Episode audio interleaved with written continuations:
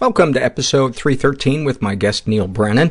I'm Paul Gilmartin. This is the Mental Illness Happy Hour, a place for honesty about all the battles in our heads, from medically diagnosed conditions, past traumas, and sexual dysfunction to everyday compulsive negative thinking. Uh, the show's not meant to be a substitute for professional mental counseling. I'm not a therapist. It's not a doctor's office. It's more like a waiting room that doesn't suck. The website for this show is mentalpod.com. Mentalpod is also the Twitter handle you can follow me at. But go to our website, fill out a survey. Maybe we'll read your survey on the air. Uh, browse the forum. Uh, you can read blogs, guest blogs. You can find out how to support the show financially or non-financially. Uh, all kinds of good stuff. And we have uh, resource lists there.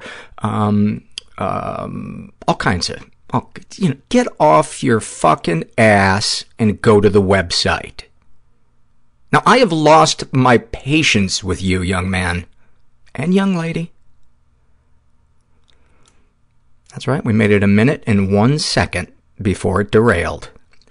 Um, so uh, to fill you in, I am going to. Uh, I started working with a uh, an online therapist about I want to say three months ago. I was approached by the uh, the people at BetterHelp.com. They're an online therapy thing, and they said we'd like to work with you. And I said, well, um, I would like to try your uh, therapy before we uh, before we work together, and because I'd like to be able to talk uh, about it and be able to share my personal experiences uh, with it. And uh, assuming I like it, then we'll move forward and work together.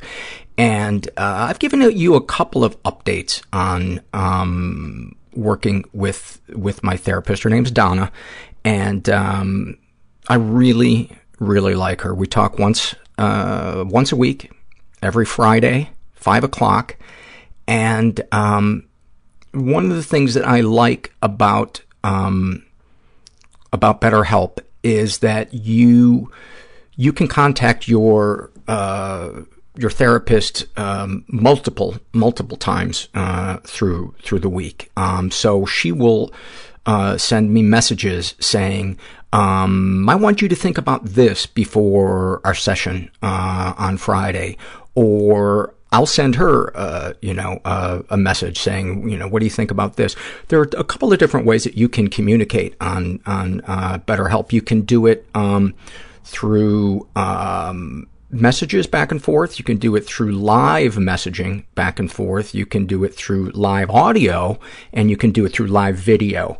Um, and I, I really like it. I'm a, I'm a fan. It's, um, well, for instance, like the, some of the stuff we talked about this week, um, her, her, um, homework that she gave me was to think about the things that I have learned about myself or the world in the last couple of months because, as, as, many of you know, my wife and I are splitting up after being together for a really long time. So um, it's uh, I've been through a lot, as has uh, my my wife, and so you know, as I was doing the homework, I thought, wow, I, I've discovered some things about myself that um, if I hadn't sat down to write them out, I don't know if they would have come to me as clearly. For instance, um, one of the things I learned is that 99% of my fears never come true. And the ones that do,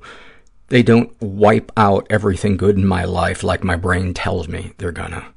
Um, I've learned that mature people can break up in a respectful, compassionate way, um, despite the pain.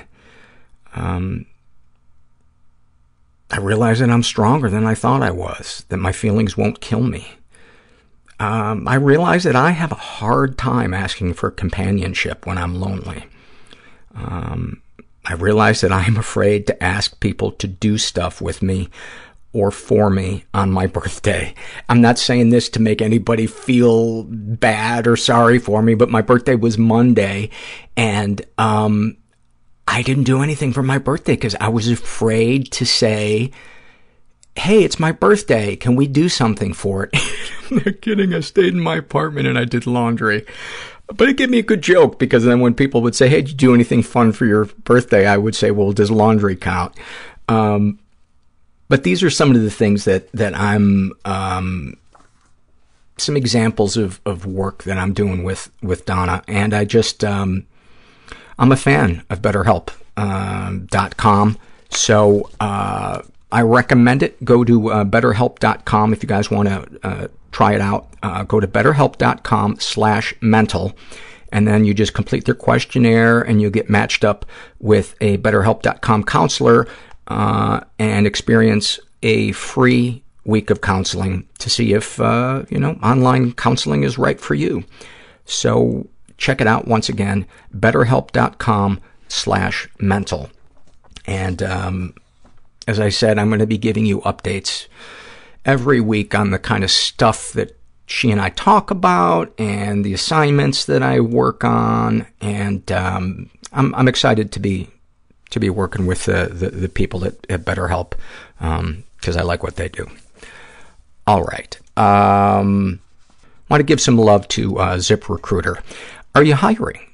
Do you know where to post your job to find the best candidates? Posting your job in one place is not enough to find quality candidates. If you want to find the perfect hire, you need to post your job on all of the top job sites and now you can. ZipRecruiter has 9 million resumes you can search through in their database. You can add multiple people to your account to make it the most efficient for your team to find the best hire. With ZipRecruiter.com, you can post your job to 100 plus job sites, including social media networks like Facebook and Twitter, all with a single click. ZipRecruiter is a search engine for finding and posting jobs. So find, find candidates in any city or industry nationwide. Just post it once and uh, watch your qualified candidates roll in.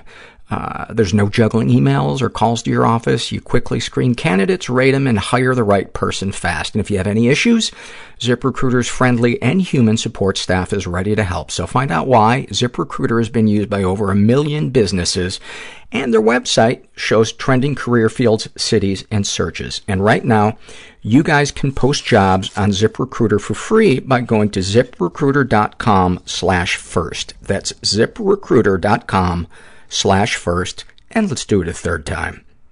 To try it for free, go to ziprecruiter.com slash first. Okay, I have a couple of uh, surveys I want to read before we get to the uh, the interview with, with Neal. Um, this one is a struggle in a sentence survey. This is filled out by Mushrooms Make Me Normal, and he writes about his depression. After years of untreated depressive phase bipolar 2, my soul has shriveled up and dried out inside me like an avocado that looks fine, but when you cut it open, everything inside is shrunken and black, and now your guacamole is ruined. That made me laugh so fucking hard when I read that. Uh, his anxiety, walking down a dark street alone and constantly looking over my shoulder, and I'm not sure if I'm more afraid of being mugged or running into a friend I never called back.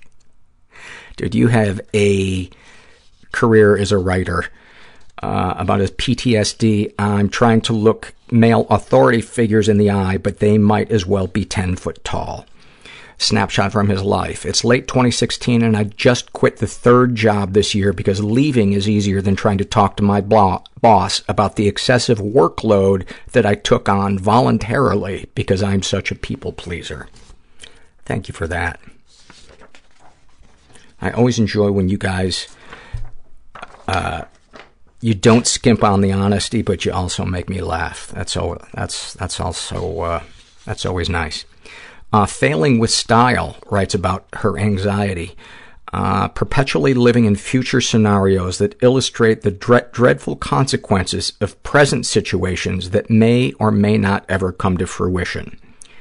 Snapshot from her life. I've gotten a total of seven hours of sleep in the past three days because I lay awake at night anxious about the planned trip to visit my parents at the end of the month.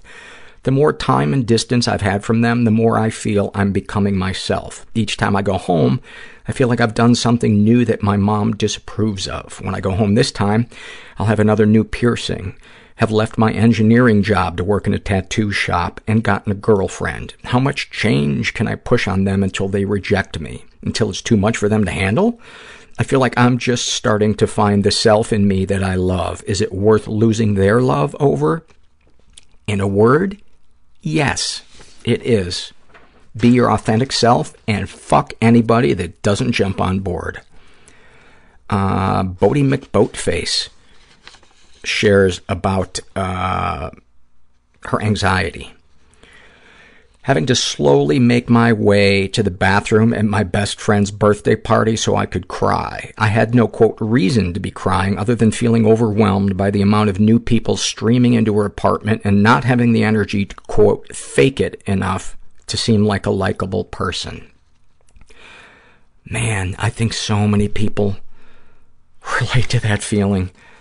That there are, well, maybe I should just speak for myself, but um, while I, it doesn't work me enough up, up to go into the bathroom and cry, that feeling of more and more people I don't know coming into a room is, uh, it might as well be, it might as well be water coming into steerage in the, in the Titanic, pouring through the door. Thank you. Thank you for that survey. Uh, doctors don't get depression, shares about uh, her depression. It feels like washing my hair is the equivalent of climbing Mount Everest. But her anxiety, it feels like an out-of-my-body experience, like I'm watching this person who looks like me live a life. The more people and noise around, the more I can't breathe, and the farther away from my body I get until I just have to go. Thank you for that. Pepper shares an awfulsome moment. Um, I was going through a really rough time, moved to a new state, job market was horrible, and I couldn't find a job to leave um, the one that was killing me. I was working a lot of overtime in a very bad environment. The only bright spot was being able to see my two-year-old nephew for lunch any day I wanted. And on the days I didn't see him, I read Harry Potter books voraciously. One night, after working till uh, after 9 p.m. and driving home in tons of snow, I pulled my Jeep into the garage, kept it running, and closed the garage door. I was done, depressed, unhappy about my job, my marriage, my life. A few minutes into what was going to end in my death, I got a text from the library.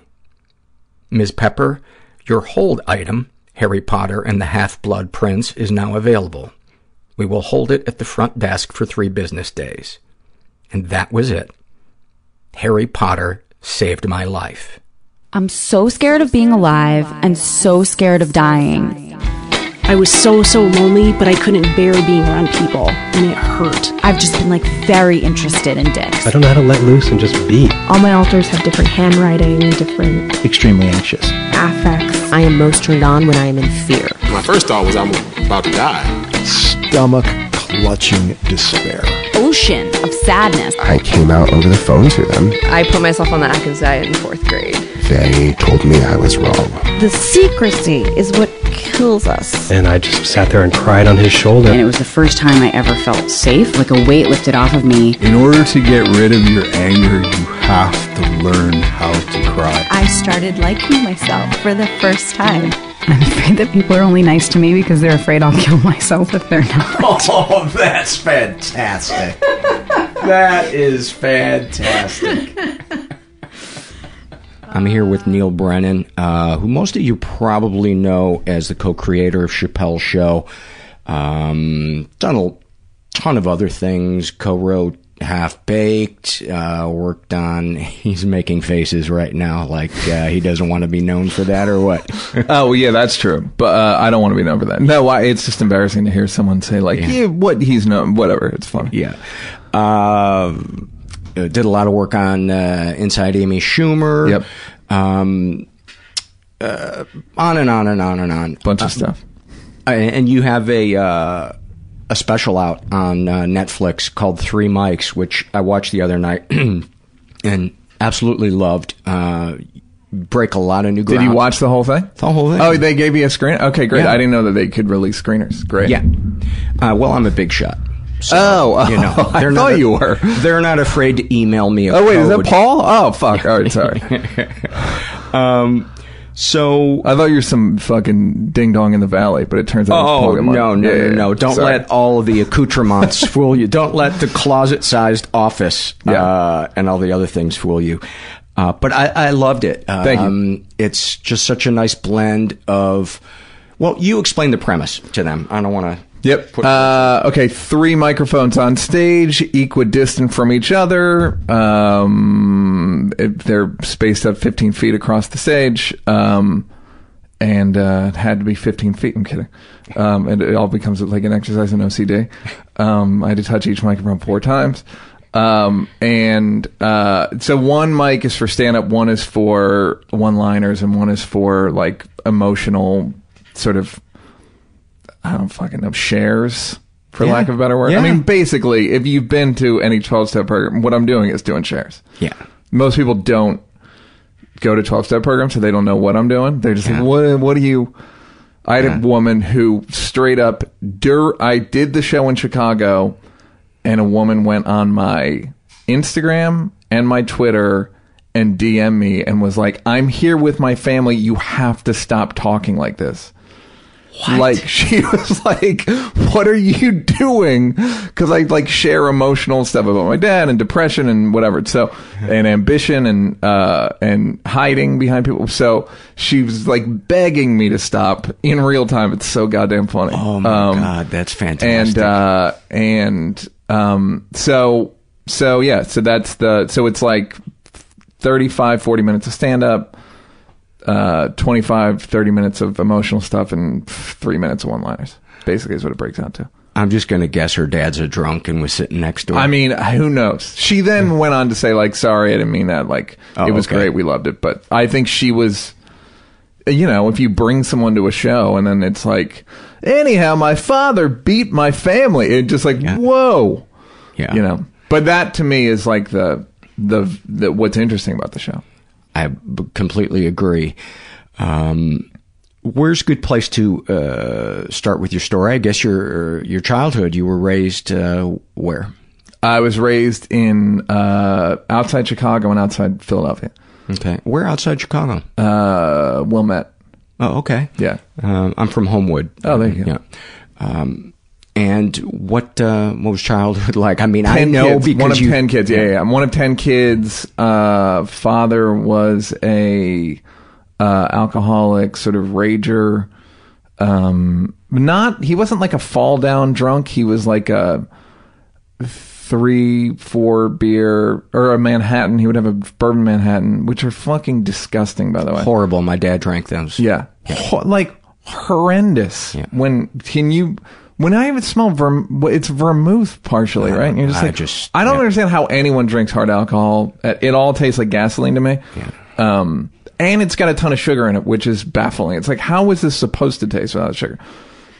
Uh, not a fall down drunk, just like a regular sort of. He would, I think he drank to give himself permission to be uh, who he wanted to be, which is sort of a bullying dickhead.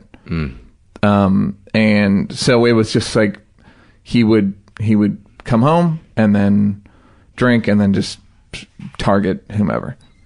Um, thankfully, I was rarely the target because I was a bit of a mascot. I was like the youngest and precocious and all that stuff. So and had a sense of humor. yeah, I was funny, and and um, every a lot of us were funny, but I think I was like it was funnier because I it was coming out of this little Yeah. little guy. And if you can crack somebody up mid beat down, Yeah, I mean that's a victory. well, I there wasn't Especially when the like- arm is when the arm is on. cocked. one, one, one more minute. Yeah. Uh, I think I can say something that's going to make you put your fist down. There was never once the beating started, the the laughter, the laughter weirdly died. Uh, I wasn't going for bits at that point. Um, but and again, it was rarely aimed at me. It was mostly aimed at my older uh, brothers. So, but yeah, so that was sort of it. And um, I would imagine still probably is traumatic though uh, for a kid to watch that. uh, You know, Yeah, as- yeah, very as to be traumatic. The yeah, one receiving, yeah, hundred percent. Uh, you know, with the special coming out, it's it's. Uh, I'm a little wary. You know, I had a sister of mine say like, you know, I didn't necessarily want all that stuff out in public. There's a saying like once a uh, a, a there uh, a a family has a writer and the, in the the family's ruined. Um, once there's a writer in the family, the family's effectively over. I don't. I mean, I think that's overstated. Even but the, even the person that wrote Police Academy. even the person that wrote Half Baked, I can go one for one. Um, uh, and you're talking, of course, about Neal Israel. I'm kidding. I think I can't remember if he wrote that. I think he did though. Um, the uh, so I'm I'm a little bit, you know, I don't want the my what's a confession about my family to. I, it's coming out in a couple weeks. I'm a bit like, ugh. But you don't talk about any of your siblings. No, but I, but maybe my brothers and sisters don't want their colleagues to know that my father was a violent alcoholic, you know? Um, which is, it, again, I know, I know, Yeah. I know I'm, it's my story. I'm allowed to tell it, but there's a part of me that's a little bit like, I understand. I understand. You know, that makes um, that makes sense. yeah. So, and then there's also part of me that like, because they don't, um, necessarily have the same, didn't process it the same way that, um, I feel like a baby. You know, I feel like a, I feel like a, a baby in that, um, that because of how I'm processing it and how I'm talking about it. Um, so I'm a bit like Ugh, about that too. I've actually blocked a few words on Twitter. I'm not going to say what they are because I don't want people to circumvent them, but but like I just don't want those words in reference to the special. Uh, I don't want to hear people you're blank. You know what I mean? Like I don't. So, um, so And is your dad still alive? no, he uh, died in the third mic. in the second mic, in the third, no, the third thing is about him dying. So uh, he died. Uh, Why do I not remember that? I must have been jacking off at that point. Yeah, I don't know how you don't remember that. Um, but uh, uh, the okay, so you know, whatever. So he died, and uh, so he's been dead three, four years now. Okay. Um, give me some some uh, vignettes from childhood that you think are kind of emblematic. I don't, you know, I have some, of course, but like the my recollection of childhood is like it's so fucking lonely. I don't know if anybody else feels that way, but like it's like there's certain movies that can that have captured it. Like there's a movie called uh uh You, Me, and Everyone We Know came up probably ten years ago. Um, Miranda July directed it and wrote it, but uh but there's certain things of like you don't know anything. You have no power. You have no money. You're stuck. Uh people are explaining the world to you. The world doesn't make sense. Everyone's already accepted it. And you're sort of like wait why is this things people act like like uh the whole thing to me was just kind of confusing and baffling and like like man yeah. So uh vignettes of well let me there there you know there were 10 10 of us um and uh they would work they would move out obviously. I was the youngest so they they we they rarely did we i don't think we lived all 10 together for very long. Um my parents were pretty rough about once you turned 18 and went to college like get out of here. Um they needed the space. Um and um but- so but I have brothers we would play a lot of sports. We'd compete a lot. We'd fuck around. Like my brother Tommy was a really great brother. He used to take me to he worked at like for in Chicago. He worked for the Bulls and the Cubs and the sports team. So I'd go to all those games. Uh, that was great. But uh are you looking for like painful like Anything that kind of informs who you are, or was a, a kind of a snapshot of um, who uh, your issues today back back then. I mean, I feel like I get a picture of um, what the the the trauma was, but you know, a, a snapshot of the trauma is I think fine the too. trauma, the the uh, the trauma. There, there. All right, I would like to say that there were. It was funny and fun, and like Tommy Mm. was really funny, and Kevin was really funny, and um, uh, I think traumatic stuff was like. You know, my dad sort of the vi- the the the specter of violence is really uh overwhelming like the the potential for always feeling like you may be next um, is uh, really potent. Was it there when he wasn't drinking? Yeah, he was just a he was one of those like he was just a he was just an aggravated. He shouldn't have had kids. It's one of those things where like he shouldn't have had them. Like he didn't like us. He didn't like he didn't love us and he didn't like us. Like we annoyed him. Uh Oh, I remember now. The the thing that you shared was so profound. Can you share it again? which which one? The gift that you got? Oh yeah, well that's the thing when it, oh yeah, like he basically said uh, uh like toward the end of his life, I said you didn't love us. I don't think I feel like you didn't love us and he was like you're right, I didn't. Which was great cuz it was like fucking thank you. I didn't think you loved. I knew it. Like cuz cuz you as a as a person you're like, "But I don't think my dad loved me." People are like, "Oh, of course he didn't. No, I'm pre- no, he didn't. Like you can tell. Like it's elemental. It's like, you know, you can feel love from somebody. You can feel that's the thing about being a human is you can feel all this shit. It's like a buddy of mine made the observation a long time ago where he said uh he's like he said somebody it was a long story, but he's like people know when we don't like them. Like we he knew like I know when someone doesn't like me and they know when I don't like I don't hide it well. Um so so yeah, so he didn't like us and he didn't love us and and my mother was overwhelmed and and she was just as scared as anybody and he never really hit her uh but there was certainly like it was she was just that the the 3 M's of codependency, manipulation, martyrdom and management. Um and uh so she was just sort of stuck. They finally got divorced once I left. They wanted to make sure I knew what a horrible relationship looked like. like they were like literally, okay, you good? All right, we're gonna end this now. You're not coming back. All right, we're gonna yeah, we're gonna wrap this up. Um, so uh, so yeah, so he didn't like, and it was just a, it was just shitty. It was just a shitty. He in when I when we moved to Philadelphia, he had a job in New York, and he used to work up there during the week, and it was fucking great when he wasn't around. It was great. Um, it was like freedom. Um, it was like, oh man, this could be this. Like if this were family, but there was always this feeling of like, doesn't it suck that we have to live like this?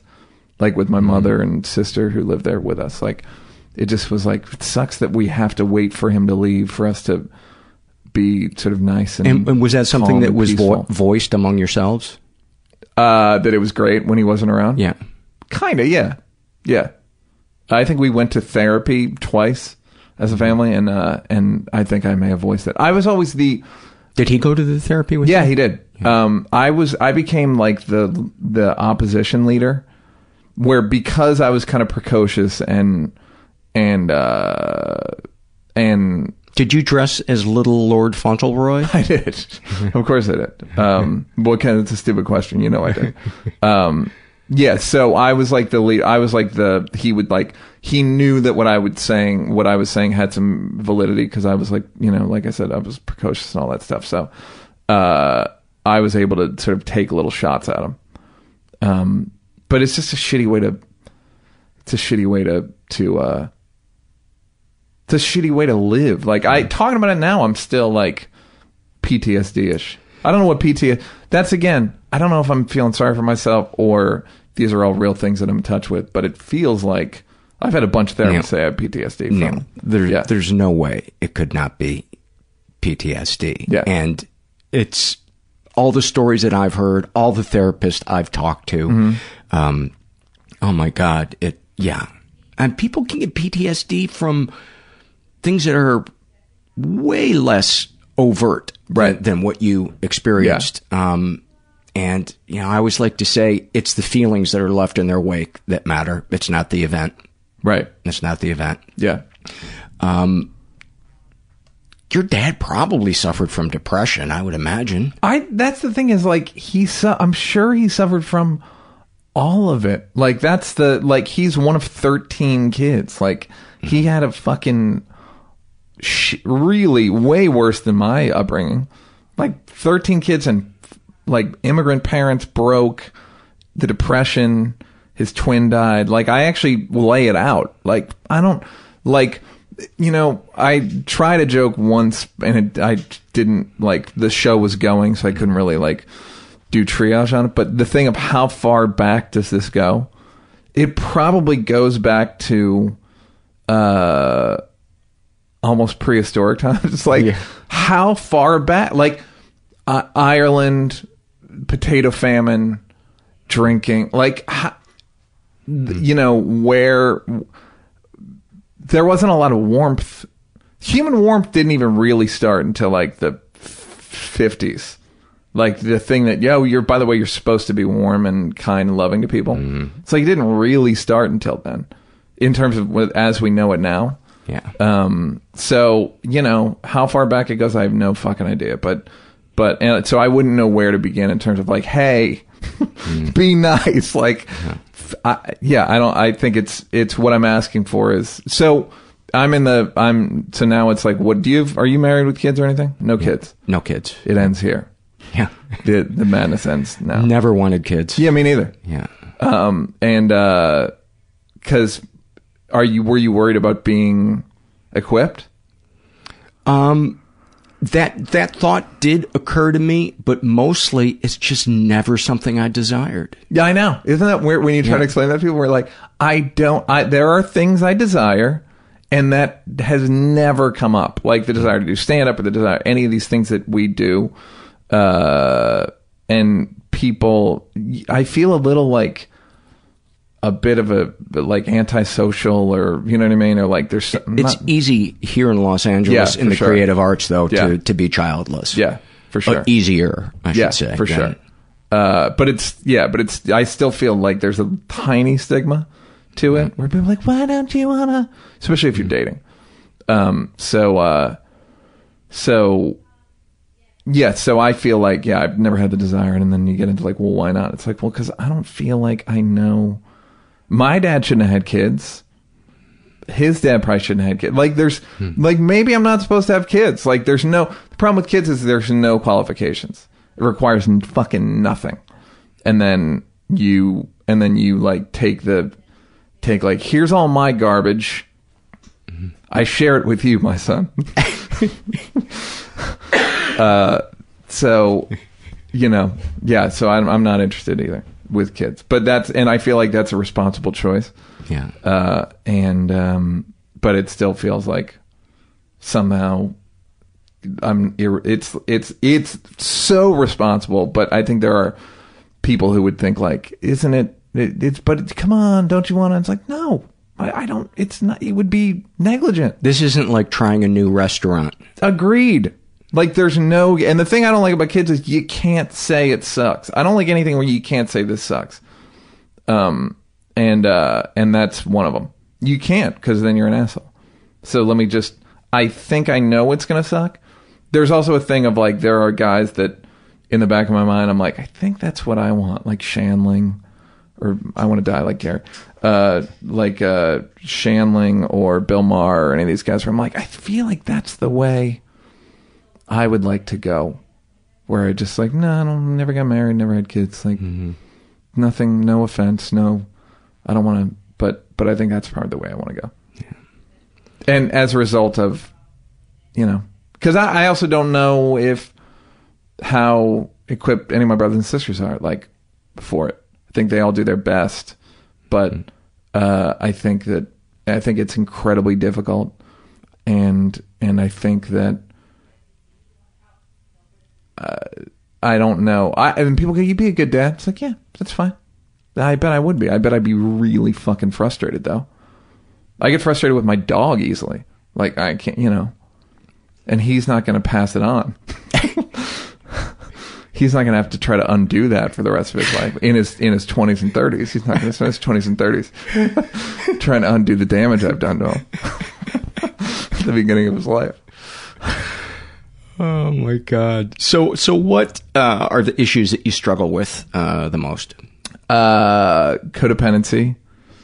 Um, codependency with uh, girlfriends, partners. Um, Uh, partners meaning uh, business partners? yeah, writing Okay. business partners. Yeah, um, and uh, and codependent. I think codependency and anger, I think, are my Mm. big things. And uh, I just finally like did some anger stuff.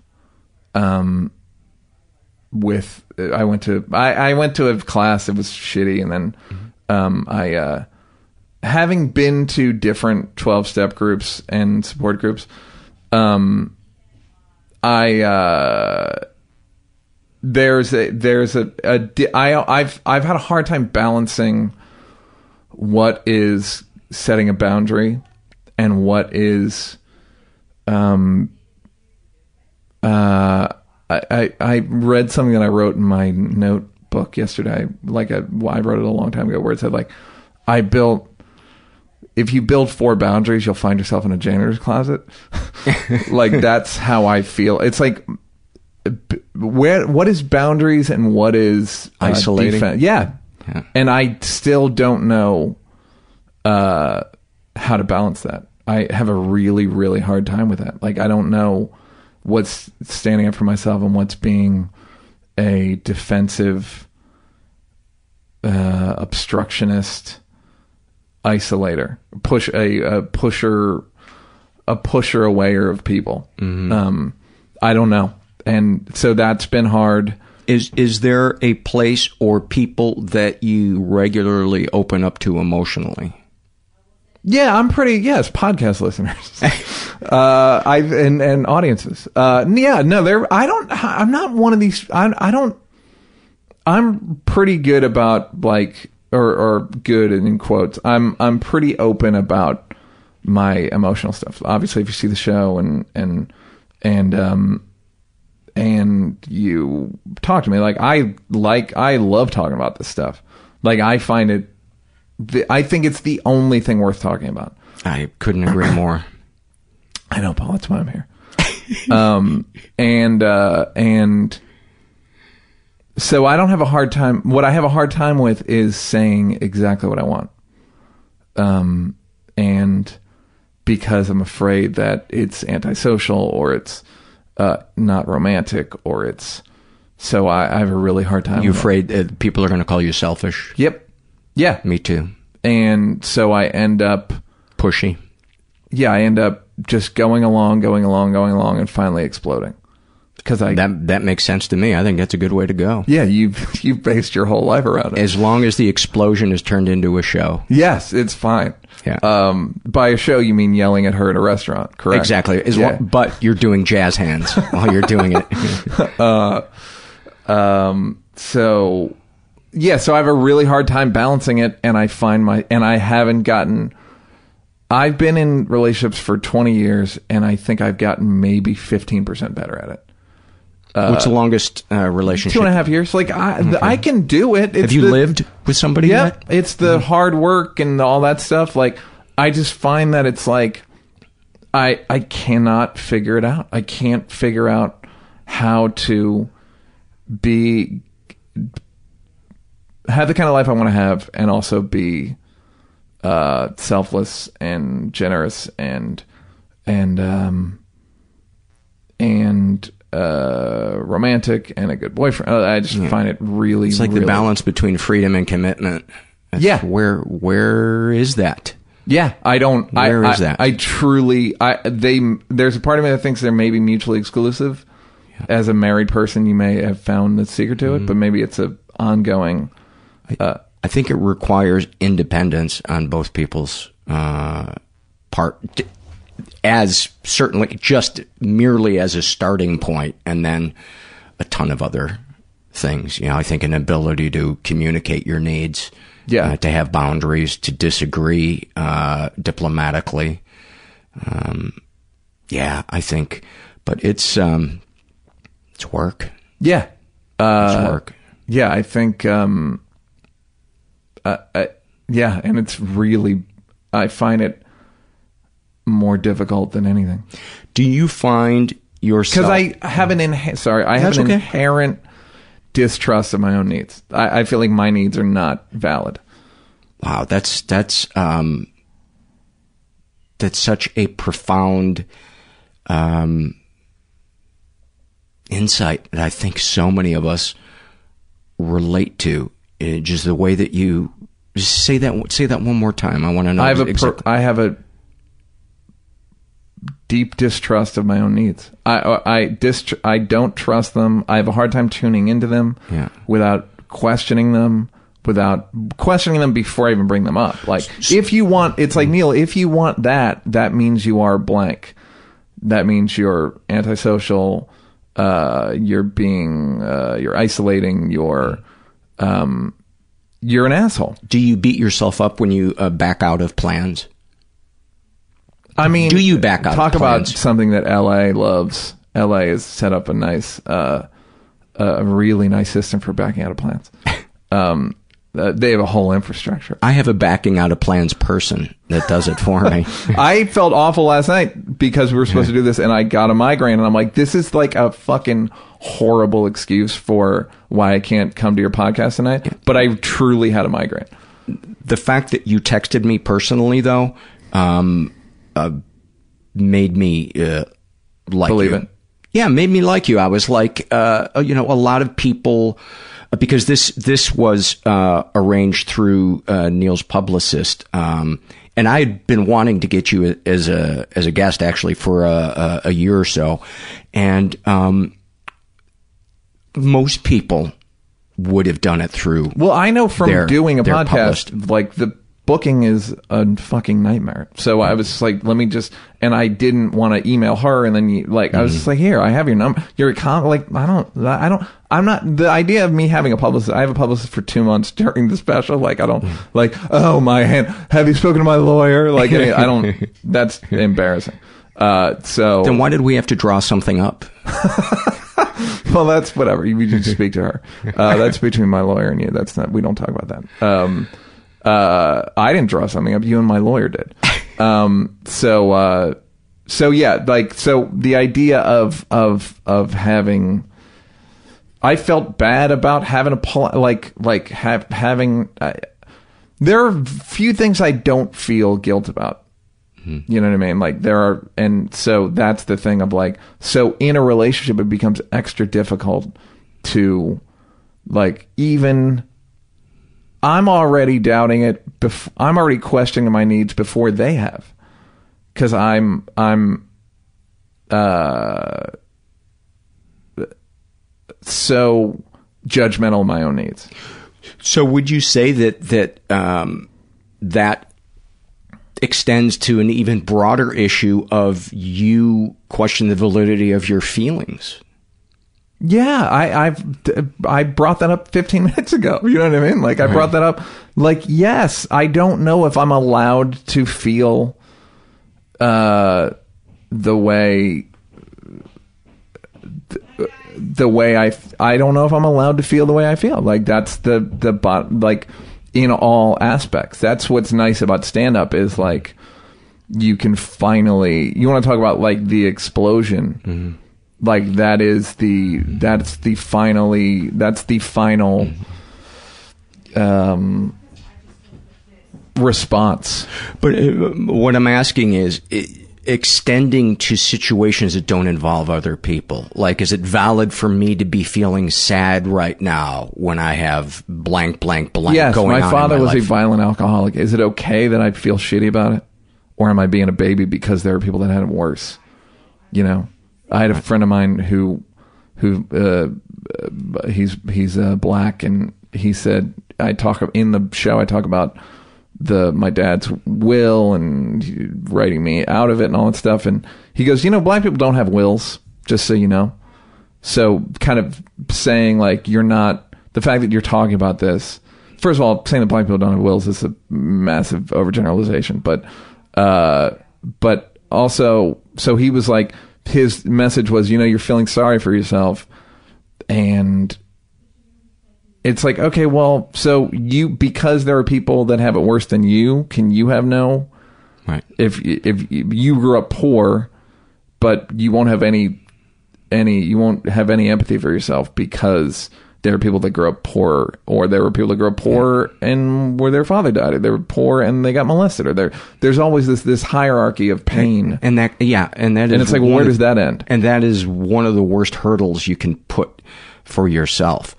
Yeah, maybe in terms of uh, you know, bringing up at a restaurant with uh, all of those people um, who had it worse than you and Yeah. going on and on about it. Yeah, Yeah. you know, there's how well, you, that's the thing about the show is like there is a part of me that's like, am I being a fucking baby? you're not. And yeah. then I think about, but again, that's coming from a guy who's deep into the into into this world, Yeah. Mm-hmm. into self empathy. You're having that's your kink, right? Self empathy.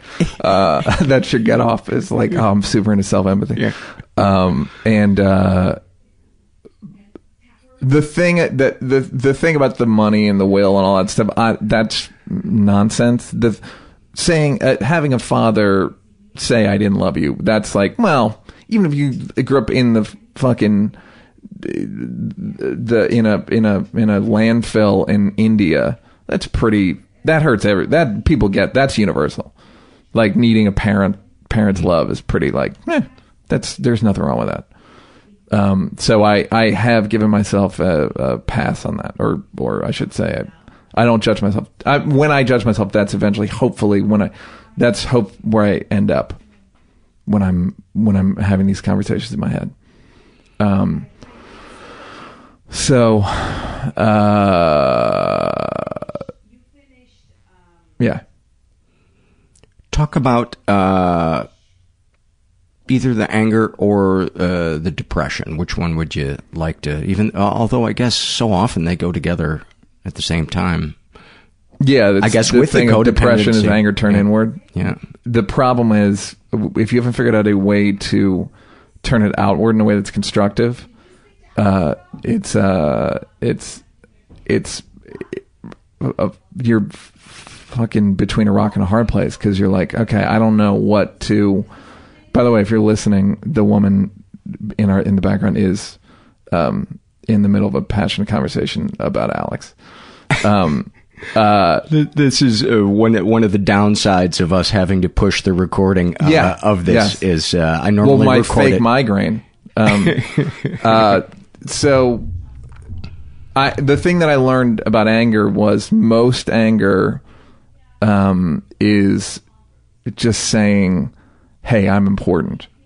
Almost every outburst is going, "Hey, I'm important." You're acting like I'm not important and that I'm irrelevant, and I'm uh, I'm showing you that I'm uh, important by screaming or uh, usually it's it's uh, I'm not important or I'm trying to teach you a lesson, and the lesson is about I'm important.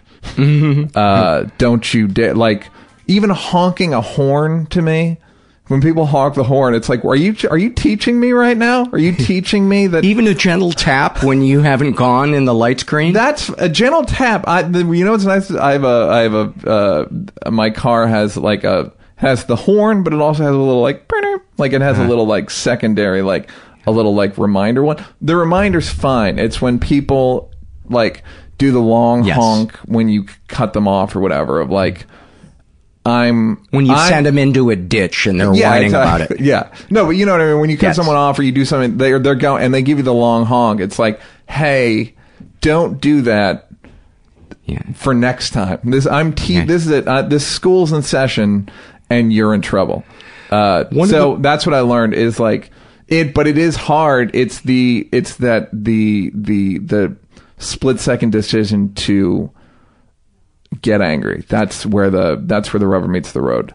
And I think that's why it's so important to uh, have a sense of self, but how to a healthy sense of self. But that's to me one of the most difficult things, especially when you weren't fully seen as a child. Uh, yeah, that's the thing of like when you grew up in an alcoholic home, it's uh, your needs are not. You know, I say in the show, it's like that. You know, we we all kind of came to the conclusion that that that the, we should just minimize our feelings as much as possible, so as not to call attention to ourselves. But you do that long enough, and your feelings kind of atrophy. Mm-hmm. That's how it felt like you know, now my feelings have still kind of. I'm still like uh, trying to figure out like is this the rational response to this situation, and and it is hard. It's I still don't know. Uh, It, it's hard minute to minute. Like, is this what? What's the healthy response to this? because it's almost like you were ra- you were parented by a need for peace at any cost. Yeah, You know what I mean that that's that was the elephant in the room that that talked to you more than your dad did, at least in in Yeah, a terms need of for peace is putting it kindly. I think it's fear is the bigger Yeah? is the bigger issue. I think a need t- just to to uh, not not call attention to yourself. To uh, first of all, there wasn't a ton. I mean, I got a lot of attention relative to some of my brothers and sisters because I got it from them because I was the youngest. But I think uh, you know, there's just not a ton of um it's uh, it was a resource issue. It's ten kids. There was a there was a point where I broke my arm one time, and uh, outside, and I used to cry a lot. And I came in uh, crying, and my mom said, "What's wrong now?" Which to me is like, okay, uh, I'm sure she wishes she didn't say that, but like, but but that's a kind of indicative of a certain type of a certain tenor of the house. Like like i was the sort of the crier because i feel like i was the one like i said i felt like is this really i felt like i was crying for everybody where i'm like is this really what this what this is like? Like this is the system we're going with? Like this ha- the the the family and home system we're going with because this is a shitty system. Um give give me some um things be they moments or observations uh, about being raised in a house where there's 10 kids. You know put put your dad's alcoholism and anger aside just addressing being one of 10 things that that people who weren't raised in a large family don't realize this is something that there uh yeah it's hard because there's part of uh, i i there was the idea of it like fun with my brothers and sisters and like all funny people and there's uh, like a gallows humor that goes along with that in and of itself. Um uh, you know it's like growing up in a system. It's like it's a lot of it's logistics and like there i have a thing in my mother had like the rules written down like literally like a list of rules and like about chores and uh you had to do your chores on saturday before noon and if you didn't do them by noon then you had to do everyone's chores the next week and there were sandwiches. You had to make sandwiches for the entire week on sunday nights and there was like a you know my mother sandwiches for yourself on no for the uh, no yeah for ourselves for like for uh for our lunch. We had to make our own we had to make our lunch for the week on on sundays and then put them in freezer and then put them in the bag the morning the monday to the during weekday mornings. You had to be you know so you didn't have to do it during the day. And then the but the funny thing is like uh the the the punishment there was punishment and it was starvation. That was the if you didn't do it you starvation. Like that was the seriously? Yeah. I mean there was and again this is a combination i mean not like my- yeah two of my brothers starved to death. No like uh it was like north korea but um no like there was a thing of my my parents d- growing up in catholicism they punishment is like is like some it's built into the religion uh, as like noble or like it's built into like no that's what you fucking punish people. You there needs to be punished you need to say this many Mary there needs to be there there it's based on as if, like as if there's no other consequence. No, there That- that all makes sense. consequences have to be punishment. There has to be punishment uh, because Jesus was punished, and the the that's the whole basis of religion. Is like Mm-hmm. you an ass whipping. Like that's the so I've I've explained it to my mother as an adult, been like, you know that that's the way your brain works. Of like there and because my brain works the same way because I was grown up in with that frame. Like there has to be you have to be stingy, and then if if there's any access, you have to be punitive. Um, the uh, Stingy in what way? like you know, don't be gluttonous. I see. Um, the the like all right, so we, we Keep have- your needs very small. Yes. Uh, again, that's godliness. That's like that's you have to be ascetic and you have to be like a nun. Um, uh, we had to do our we did our laundry. We had a laundry machine and dryer in the house, and and uh, so if you left your clothes in the washer, um, they would be put on top of the washer, not in the dryer, and kind of help you along. Mm-hmm. They'd be put on top of the washer, and then if you left them on top of the washer too long, she'd throw them into the basement on like coal on like some cobwebby cement. And if you left them in the basement too long, she would confiscate the clothing. and one year, I'm not kidding, my sister for Christmas got her old clothes back. Oh my god. She got. I remember a friend. We we grew up in Wilmette, which is like a wealthy suburb. There were so many of us that like we grew up in these like that we needed the facilities. Uh, but my, a friend of mine's, a friend of my sister's friend got a BMW, and my sister got her old clothes back and a fire ladder because she was on a, a high floor of the house. She was on the third floor. We had a three story house. 'cause There were so many of us. And uh, she got a ladder to climb down. Which is just what I, that's like indicative of like people are like you grew up in Wilmette. I'm like yeah, but it didn't. We were like we might as well have been in the depression. We might as it was like the same. Uh, uh, the mo was straight out of the depression. Emotional poverty. A hundred percent. Yeah.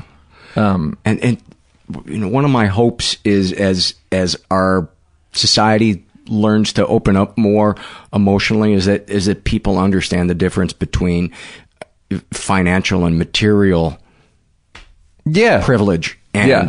and emotional well, privilege. good. I, the problem is, problem with that is it's hard to um, show people that money doesn't. It's like money. We get completely conflicting messages where it's like money won't make you happy. Meanwhile, here's 50 commercials about shit you wa- don't need but will want, and you better work hard to get the. You know, you got to work hard. and You got to get the money. You got to get the stuff.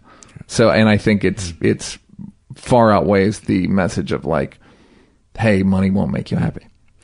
Uh, I normally don't talk about the the the business Mm-hmm. side of of this, but I feel like maybe it's appropriate in in this case if you're comfortable talking about it. Mm-hmm. Um, when Dave decided to not continue with Mm-hmm. Chappelle's show, um, because that would have been, I imagine, a huge payday for both of you. Mm-hmm. Um, can you are you comfortable talking about that and emotionally and, and logistically what that was like and The logistics were, and, and if you would fill people in that, that yeah, we were me and with it. Dave Chappelle uh, created Chappelle Show together. We'd write it together.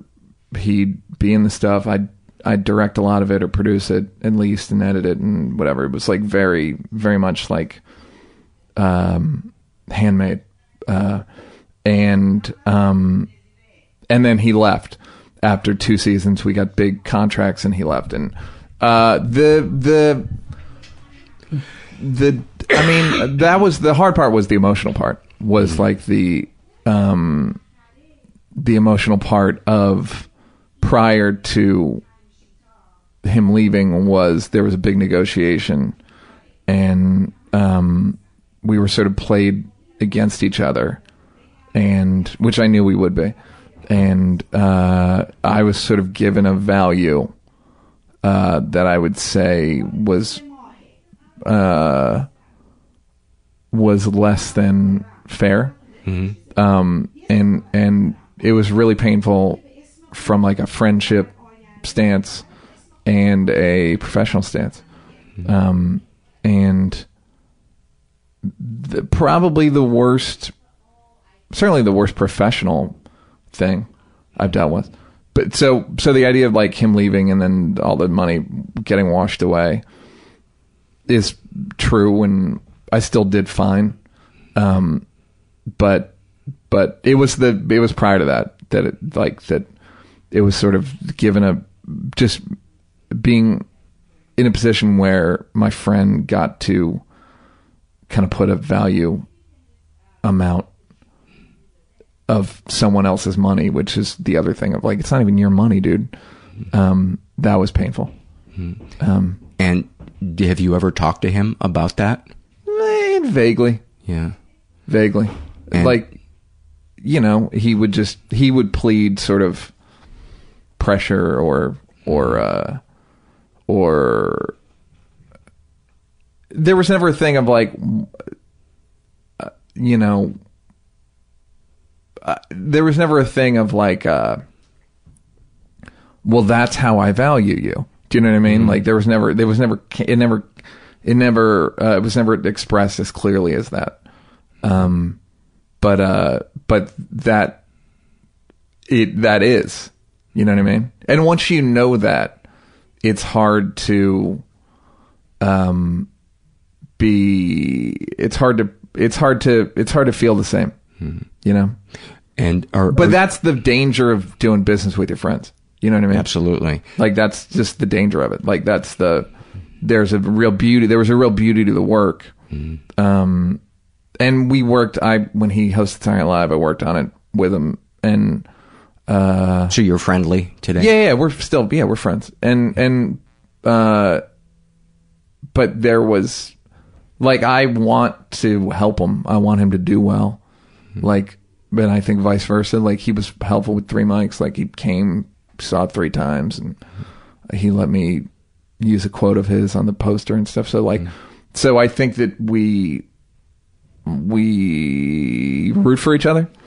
I think with that it just was too it was too uh it just got too hairy.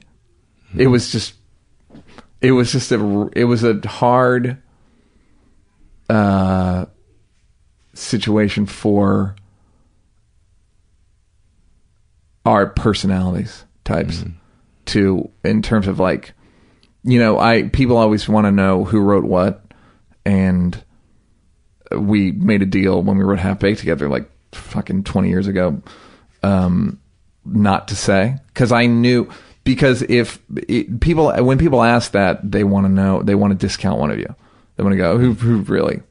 Uh uh in fact like there was a thing on instagram where i wrote i posted a thing about something i wrote at, at snl f- with dave uh some- whatever so i like literally the piece of paper that man someone was like did you write that or did dave write that still it's like, yeah, man, he's still bringing me or he's still asking me to help him because uh uh, just from fucking superstition. You know what I mean? Like you, you people are still like, did you uh? um so we and the reason we I knew that it wouldn't help who wrote to say who wrote what was because it would hurt if I wrote it, it would hurt his feelings uh, if people knew that, and if he wrote it, it would hurt my feelings to have people know. Like, so there is a certain amount amount of uh, like sort of f- friendly. Not, I'd say it's more than friendly, like brotherly sort of protection. Right. Um, but there's also a certain amount of uh, elbows. You know what I mean? Um, Uh, let's let's talk about the anger. Yeah. Um, give me some ugly moments of your your anger. Uh, probably the most recent one was the one that made me go to an anger management class. Was like I'd done. I had a. I was writing a show for a, network and and uh, and I'd gone through a few rounds of notes and and then long story short I got contradictory notes from two different people. One, the guy above it didn't know that the guy below him gave notes, and then he was like, "No, I want these notes." Meanwhile, so it was like four, five, six months of me writing and waiting and writing and waiting, And so finally on the phone, I was like, dude, stop fucking with me. Um, and I said it in a pretty direct, angry way. And the show was effectively dead the minute I said that. I mean, you know what I mean? Like it wasn't. They didn't say, "Okay, well, this is this was a fun time, right?" And you're too uh, honest and vitriolic to work with, so we're gonna. I did another draft, and then they finally were like, "We're picking a pass." Uh, but it was basically that one of those things of like, "Oh, okay, well, we can't work with this guy." Um, Greg Fitzsimmons always says you can't. Nothing will deplete your your uh, sort of reputational bank account like a just yelling. So you just can't do it. And I've gotten, you know, I'll get mad. I got got mad at girlfriends never, but like, you know, yell like the you know, yelling in an argument or whatever. But most I think the professional ones are the ones that that I regret the most because it's never sort of uh, mutual. Hmm. Uh, it's in when you're in a fight in a relationship. I think yelling is not acceptable, but it's understandable because it's mutual and you're both yelling. Hmm. Um, but for uh, for in a professional way, I was thinking today there was a we would uh, draw. You know, on Chappelle show, there was it's like you need to make fake magazines and stuff for people in scenes, mm-hmm. and I had them make up a uh, magazine called Angry Brennan Digest. Angry what? Angry Brennan Digest. uh, and it was a picture of me like with my uh, like just mad like that they found of me like like I don't I didn't yell that much, but I think there was a palpable thing of like I was capable of it. Mm-hmm. Um, so I think that's I think you can be angry without um, yelling, mm-hmm. um, and I think uh, you can have a sort of your your uh, your guitar strings can be tuned to anger. I think you can like even if you're just walking around, you can be strung in a way that people are like, oh, he's gonna get. Mm-hmm. This is the guy that not to fuck with this guy. Yeah. Like, um, like Unfortunately, people, people that, who are very short. Uh, yes, you know that's yeah. usually a cue of okay, yeah.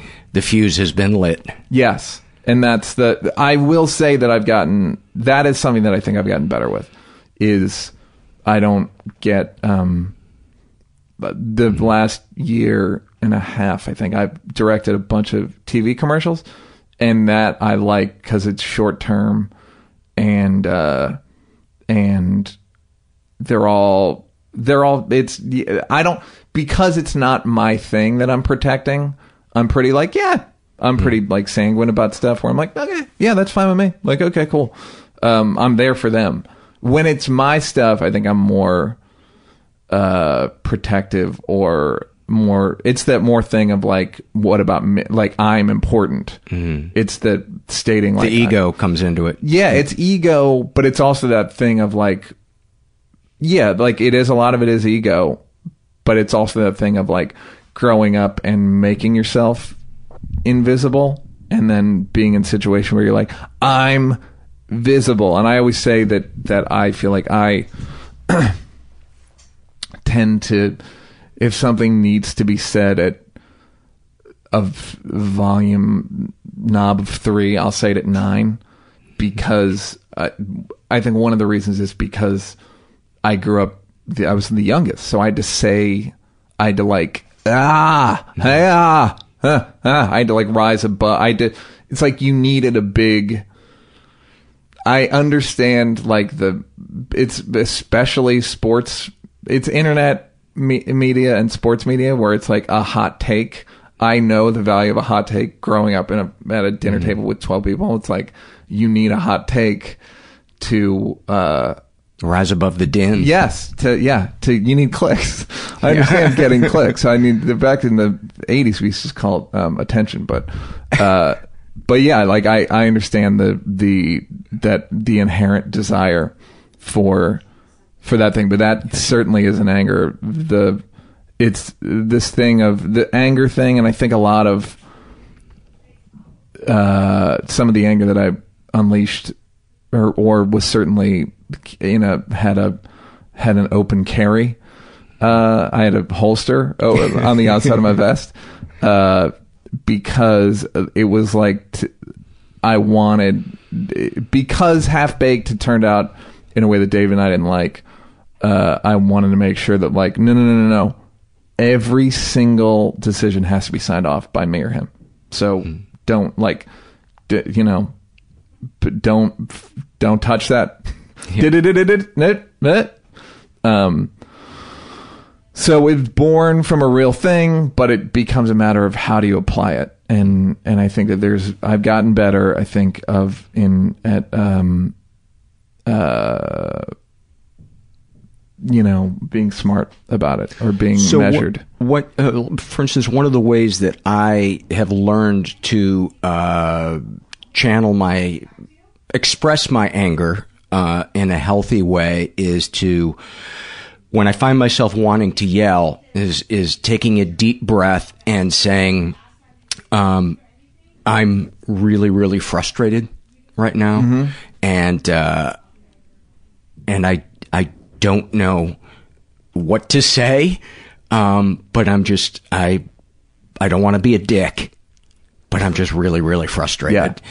and a lot of times that gives the other person enough space to um, maybe reflect and to have to not get immediately defensive or completely shut down and not express what it is that they're thinking or feeling. Yeah, it's like I'm not I don't want to start this before this starts. Like this is a trigger. Mm. And uh, the fucking word triggers really had a had a had a renaissance the last year and a half. Mm. Uh, but this is a this is a we're entering into there's some saber rattling going on. And sh- am I I used to feel like no, I it's that's another thing of like when is a when is a boundary can you lay a boundary down peacefully? Um or do you need to be like Rah! do you need to scream the boundary? Um are, are you asking that, or are you? No, that that's the okay. thing that I don't. I have a hard time with. oh, like, okay. Because I, I, like I was like, yeah. is that a, really a question? No, like yeah, that's okay. the that's the thing I have had that's a hard time with. Like with the people who are giving me notes, I could have said, yeah. I don't. This feels. I don't. I'm. I'm. I'm. This is upsetting because I feel like I've done work in one direction. Mm. Now you're telling me to do a U turn, and it's like, etc. I could have done it in a completely constructive way. The, th- the thing that I find difficult about taking that deep breath and, and saying I'm frustrated instead of saying something mean or cutting mm-hmm. or raising my voice is there's, there's about a five second, um, just moment where I have to keep the lava inside and there was another thing that I'm remembering from one of the books I read, which is when you're headed toward conflict. Many of us have never seen conflict resolved peacefully, the way we grew up or whatever in the world. So it's hard to see that there's another way. And you feel like, well, fuck it. Conflict means war. So here's everything. Here, let all my ammo. I'm gonna. I'm just gonna say the loudest thing, the most cutting thing, the most insulting thing, as quickly as possible. Uh, I'm gonna try to annihilate you and teach you a lesson. But the but in truth, it's because I've never seen things peacefully resolved. I don't even know that that's a thing that you can do. Um, and that's a thing that you need to remember when in the, I don't even think it's five seconds. For me, it's not five seconds. It's literally maybe a second and a half tops. And, and we don't see it modeled ever in the media. No, in no, I don't see it modeled in TV. I don't see it modeled in in well, movies. it doesn't. It's not narratively friendly. It's not a uh, uh, uh, uh, peaceful resolution. It's not.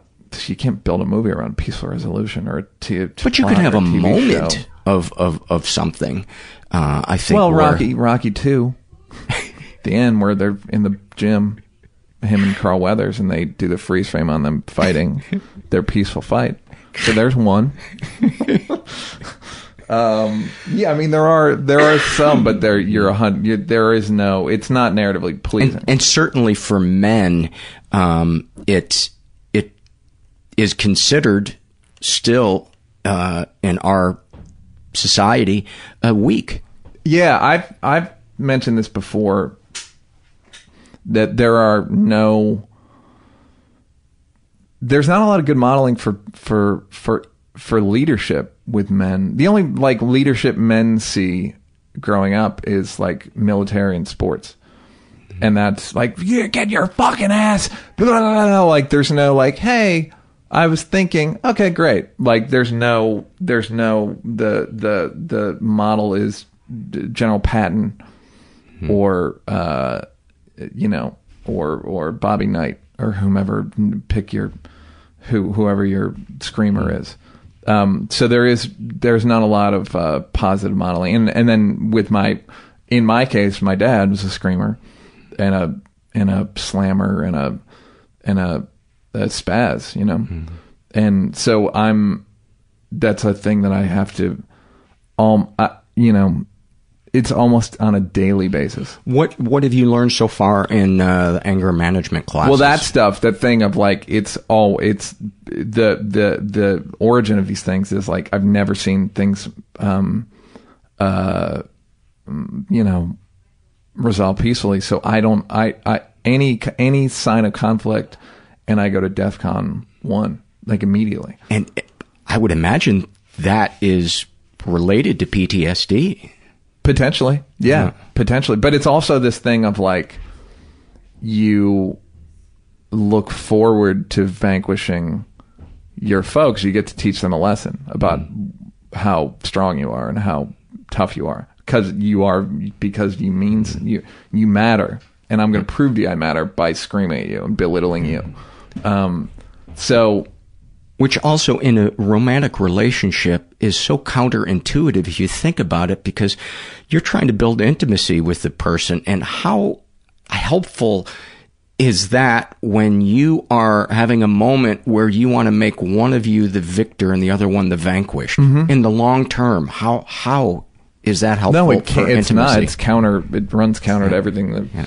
that that a romantic healthy relationship should be about and that's the that's the that's there's a guy that does the who did those studies where he could tell if a couple was going to last from watching five minutes of them together. Really? Um, How they disagreed? Uh, contempt was the word he used.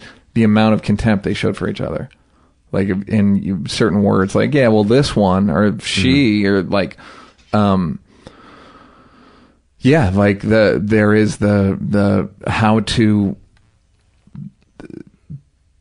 peacefully uh, disarm yourself and one another. And there's also the thing of like when they start yelling, it's like, oh shit, I happen to have a broken bottle in my jacket. Fucking, are we doing this? Fucking let's go. I've been dying. I wish a motherfucker would yell at me because I'm dying to yell. Um, yeah, like that's the, uh, that's that's yeah it's that's mm. I, those are the three big things i've learned we're like mm. you're trying to teach them a lesson that you matter and you've never seen things resolve peacefully um so you don't that's all you know yeah. it's like it's all you that's that's where you're from uh, I am thinking of a moment uh, when I uh, went mountain climbing and uh, it was in Washington State, and it was you know through glaciers and all this other shit, and it was super super hard. And I came back and I was showing a friend of mine the pictures, uh, and I showed him the picture of me on the summit, and he said. And when you got to the summit, did you find Daddy's love? yeah, man, that's the I, am This is not. This is something I've been thinking about a lot. Actually, somebody there was an article in GQ Esquire about it was a bunch of stories about Prince, uh, Prince the musician, and somebody was saying about pressuring him to record or make more songs or hits, and he goes, and he said, "I've been to the mountaintop. There's nothing there," and that's something that I've been thinking about a lot lately. Of like this this ambition, uh, it's like what am I getting at? What what am why am I doing all this stuff? Like like I I know for a fact that it doesn't make me happy. I love the relationships I form in work in work settings. I fucking the best relationships I have are through work, and by the way, the worst. Uh, but but but the idea that somehow I'm I'm uh, it's going to make me happy is I know it's not going to, and that's the any of this stuff. Just like it's I've been meditating for like the last nine months, and and that's the thing of like it it's it's uh, I don't know what book I read it in, but it's like the th- it's you have to strive for unconditional happiness. Like you have to, because otherwise, what are you doing? Like what are you? Uh, it's the if then if if I get to the mountain, if I get to the top, then uh, Daddy's love will be there. If then the, I've done all of it for the most part. I've done all all the things I wanted to. eh, All the things that a person would want to achieve, I can say I've achieved them, and and uh, it didn't. The happiest moments of my life were like at a silent meditation retreat. Happier than work and I did this. Did it. Is that's the happiest I've been. It it making It's so hard to remember though because we're so hard. bombarded with capitalism and with uh, these placebos. It's like just fucking. It's all a placebo. if I can make peace with the present moment and accept the things that I don't have control over and bring principles to the things that I do have control over, my life is fucking great. If I can just if you just that. decide that your life's great, it's great. yeah. Do you know what I mean? Yeah. Because all the things that you're upset, unless you're bleeding or in you've got real danger headed your way or something, like there's a way that unconditional happiness thing is a real. It's it's it's uh, to me it's like I my new mandate for like the last month or two has been like I'm gonna pursue happiness the way I pursued comedy success, like because I don't care about. uh uh, all the stuff. I've done all the stuff. So, so how do you? Because for me, that that's a concept that I can't. Um, uh, I don't know, understand or put into action the pursuit of of that. For me, the only place I can, the only way I can get there is letting letting Yeah, go. the and pursuit then it is a non-pursuit. This pursuit Oh, okay. is I understand. The pursuit is letting go of the pursuit. just not. It's literally like. Uh, like I'm, I'm extending my arms and I'm Mm. like, oh, that and that and that. And then when I'm meditating and it's going well, I'm literally, there's no outside world. It's just myself Mm. and finding a feeling of, of happiness just within me in that moment. So how do you then? That's relative to, and it's not, it's, it's relative to literally nothing. So how do you bring that into the world then? How do you bring that into into relationships? I don't. I mean, I don't know. I'm. I'm. Uh, hopefully, I don't know. I don't know. I don't have to. Do you know what I mean? Like that's not my responsibility. My responsibility. no, not for the other person, so that you maintain that while there's chaos going on around you, and people have needs, and you ha- and and you have responsibilities towards them. Um, That to me is the is the challenge. I think. I mean, I, I'm thinking of the week at SNL, and somebody said like, "I can't believe how po- how your level of poise was," because it was chaotic at best. And I was like, Is this the week that Dave hosted? Yeah. this was Um, like a month ago, Yeah. two months ago. Um, and uh, it was chaotic, and I didn't. I kind of didn't take the bait too much. I certainly didn't take it personally, um, or or not as much as I certainly would have. Um, so, so I think that was a moment of like, no, okay, it's okay. Like, it's gonna be, uh, it's it's everything's cool. Now, if you had been having to go on stage, Mhm. would you have been able to let go as easily? If I had had to, if I had to host, Yeah. um, I don't. Uh, yeah, I think I I certainly think he and I were in different situations. He actually said that.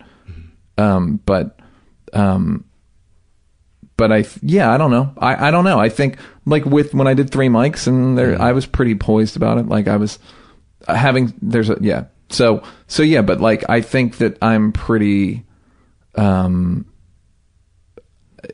when it's going well when I'm on when I'm on top of it the sort of unconditional happiness thing like I can look at stand up as like in context.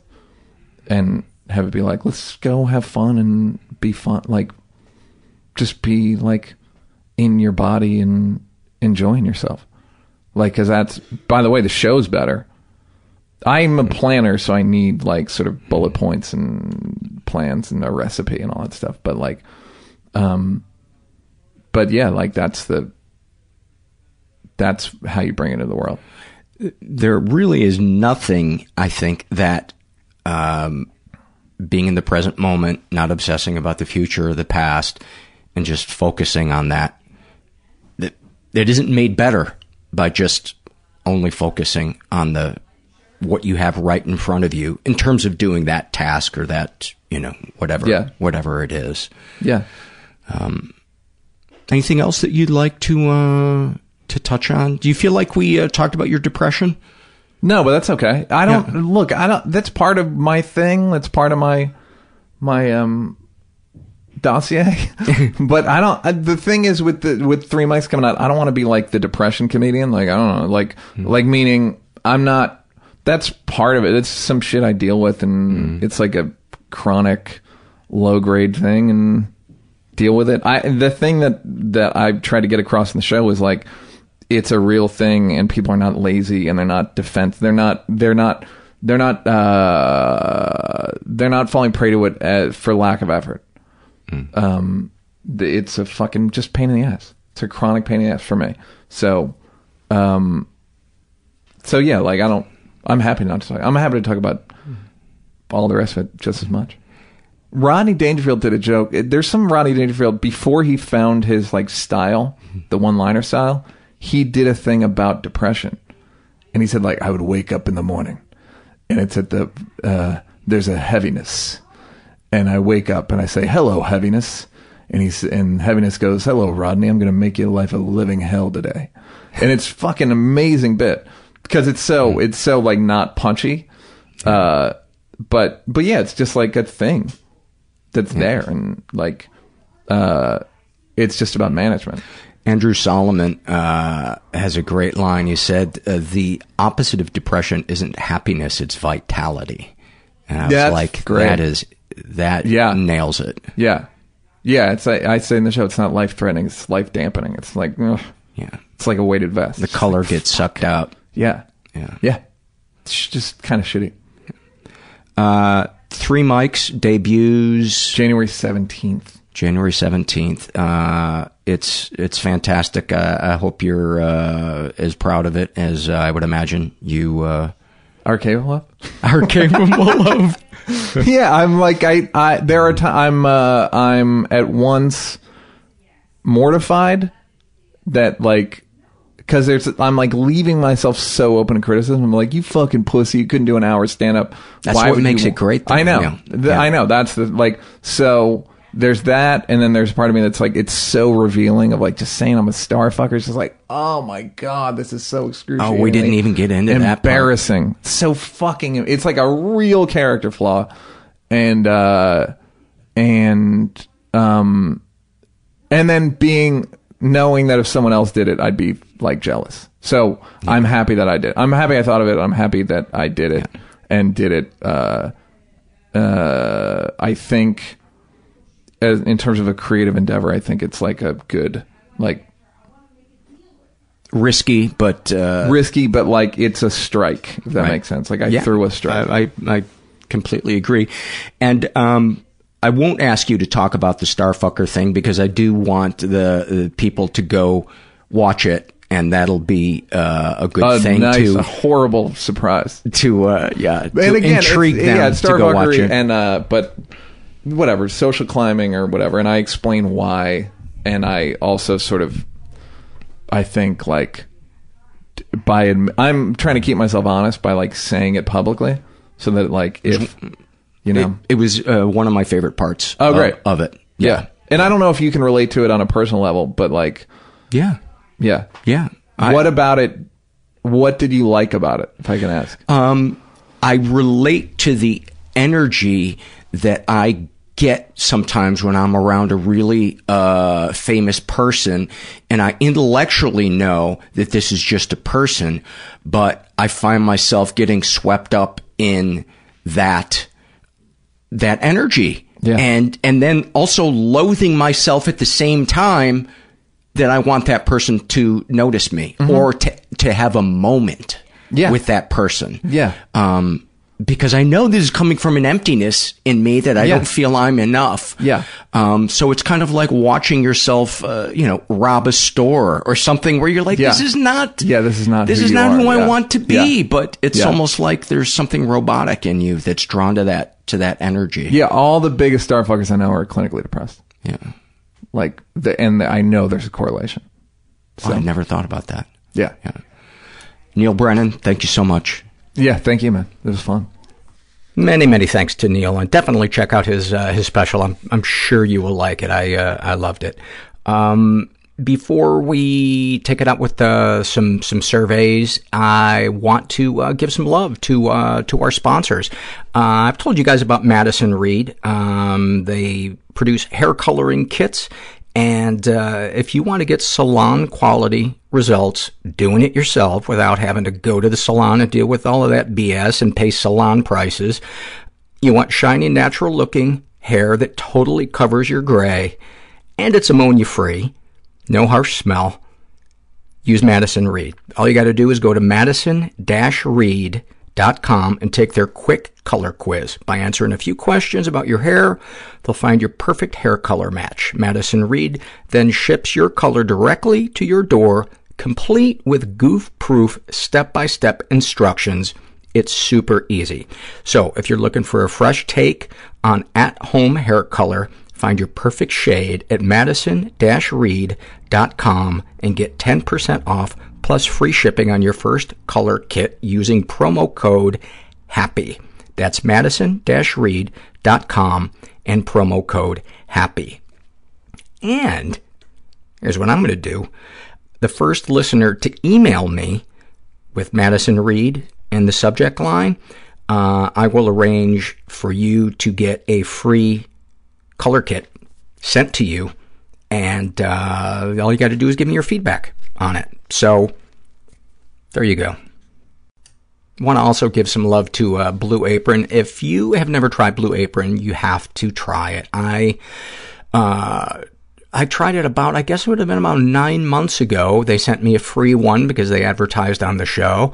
And uh, I was blown away by how, A, how easy the recipes are to cook, um, but B, how delicious they are. And I guess I'm going to throw C in there, the variety of meals that they ship you to to cook. Um, a, they don't repeat meals.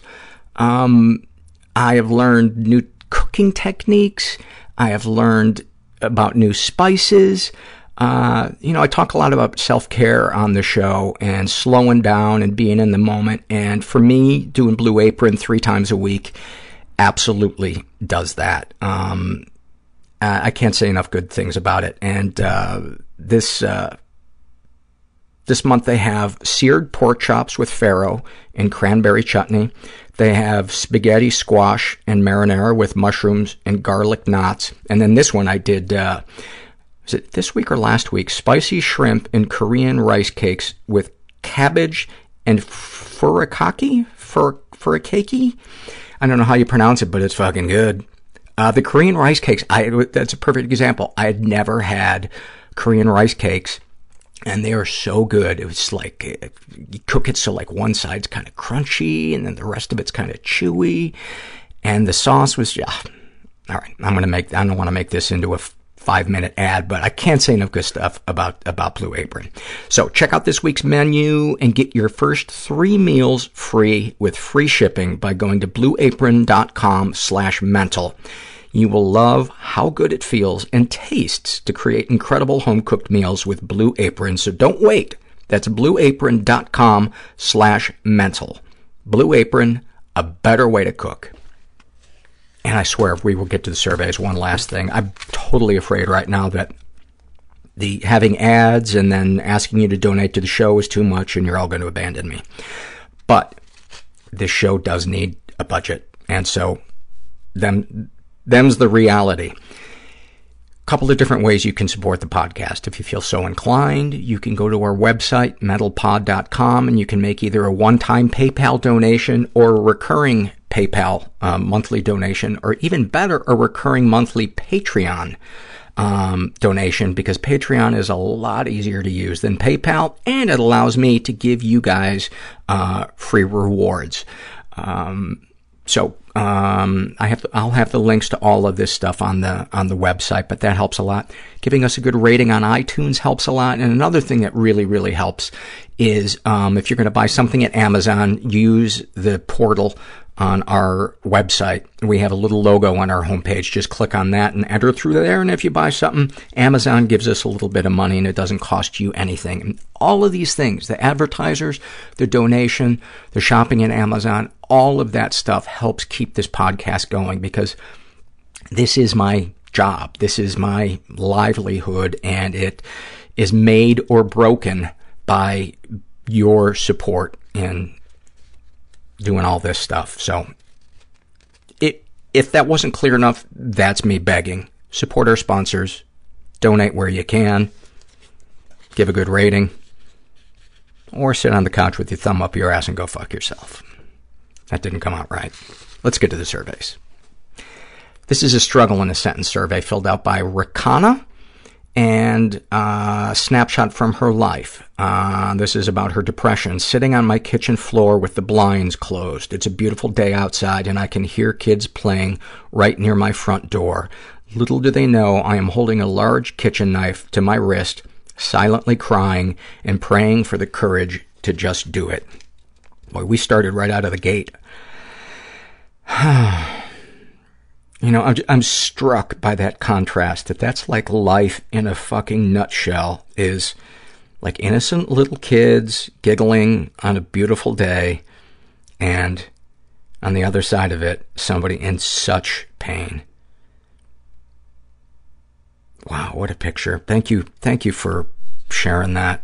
I hope you're in a better place now than, uh, than you were when you experienced that. Sending you some love. Fallen Guitar shares about her ADD. I currently have 15 internet tabs open. I came online to do something but somehow ended up here and have now forgotten the reason I first opened my browser. And then in parentheses, my phone has 53 tabs open. About her bulimia. I need to rid myself of the mistakes I've made about living with an abuser. The emotionally abusive things my alcoholic father said to me growing up are now the emotionally abusive things my own thoughts yell at me. Boy, isn't that the, isn't that the truth? Isn't that the truth? Thank you for that.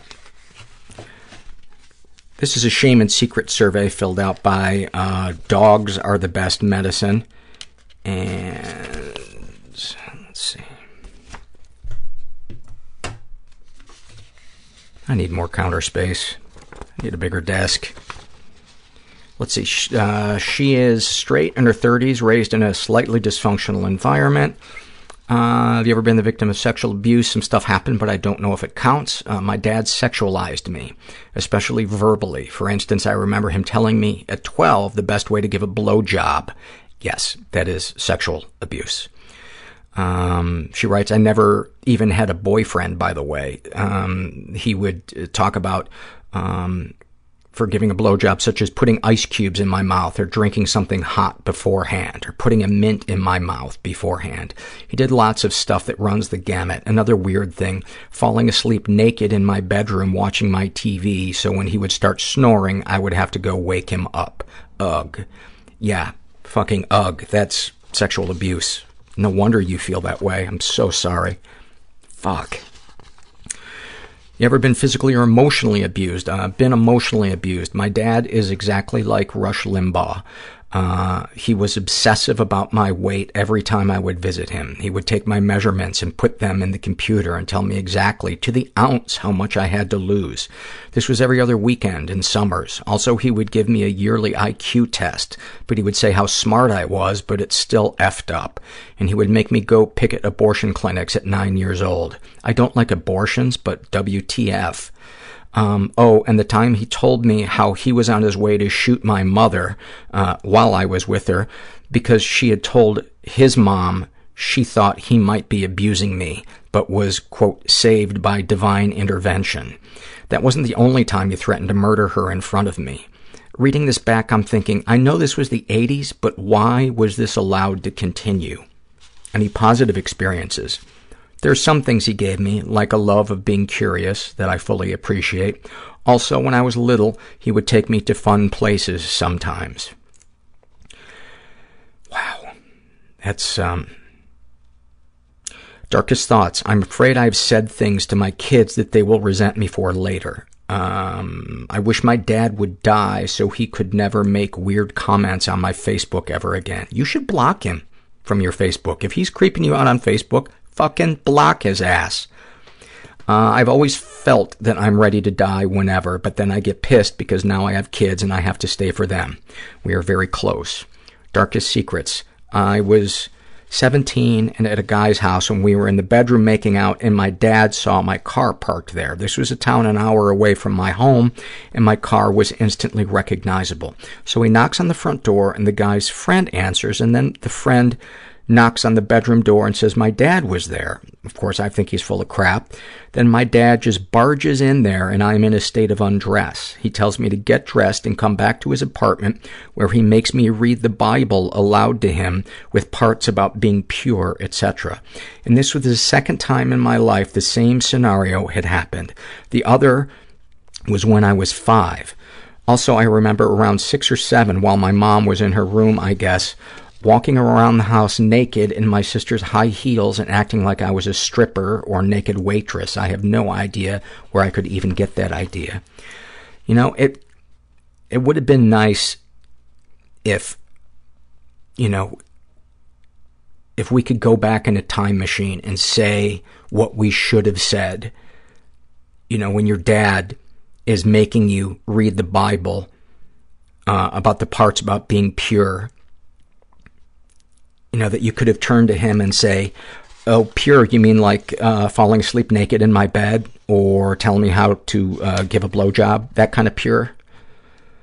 Uh, sexual fantasy is most powerful to you, being overtaken in a rapey kind of way. Uh, gross. It's, I've said it all the time. It's extremely common. Don't shame yourself. What, if anything, would you like to say to someone you haven't been able to? Stop telling women our bodies, quote, cause men to go astray. Amen. Um, if you share these things with others, with my hubs, but he thinks I am too critical of myself, but he's always been liked and hasn't had to deal with the same crap. How do you feel after writing these things down? Pathetic. You are so not pathetic.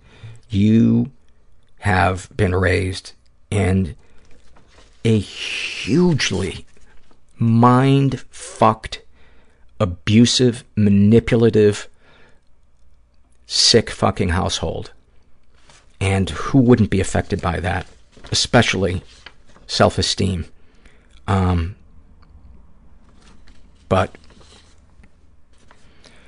just try to remember 99% of the shaming that parents do is them subconsciously yelling at themselves about what they hate about themselves. But unfortunately, that, that voice usually gets planted in our, in our brain. Uh, Kathleen shares about uh, her depression and anxiety. Uh, gives us a snapshot from her life. Waking up and feeling how wonderfully safe my bed is, but forcing myself to get up even though I know that's the last time I'll feel happy all day. Beautifully put. Beautifully put. I know what it's like to have those stretches where that, that's it. The bed, the bed is my only friend. The pillow is the only truth. Everything else is just a bullshit show to, you know, keep food on the table and, yeah. Hang in there, man. It can get better. It got better for me. Just took a lot of fucking work. Trying different meds, support groups, all the stuff I talk about. Call Me Kate shares about her depression. Uh, it's like being one of those ugly fake ficus trees that has sat too long in the corner of some tacky office, covered in dust and cobwebs, waiting to magically be brought to life. Oh, that is so good. Um, and then uh, any comments to make the podcast better? She wants to uh, lend her her services to to maybe help out uh, and do some stuff. So if you hear this, um, shoot me an email through the website. Could always use help. Um, Bookner Jen shares an awful, awfulsome moment. Tonight, my nieces moved into my spare room because their parents are homeless. I was in the kitchen a few minutes ago thinking how good I felt about giving these young girls a safe place to live, a place where they can have some relief, see good behaviors modeled, and escape chaos. At the exact same time, I was shoving sugar into my mouth by the teaspoonful right out of the bag in my kitchen in the dark.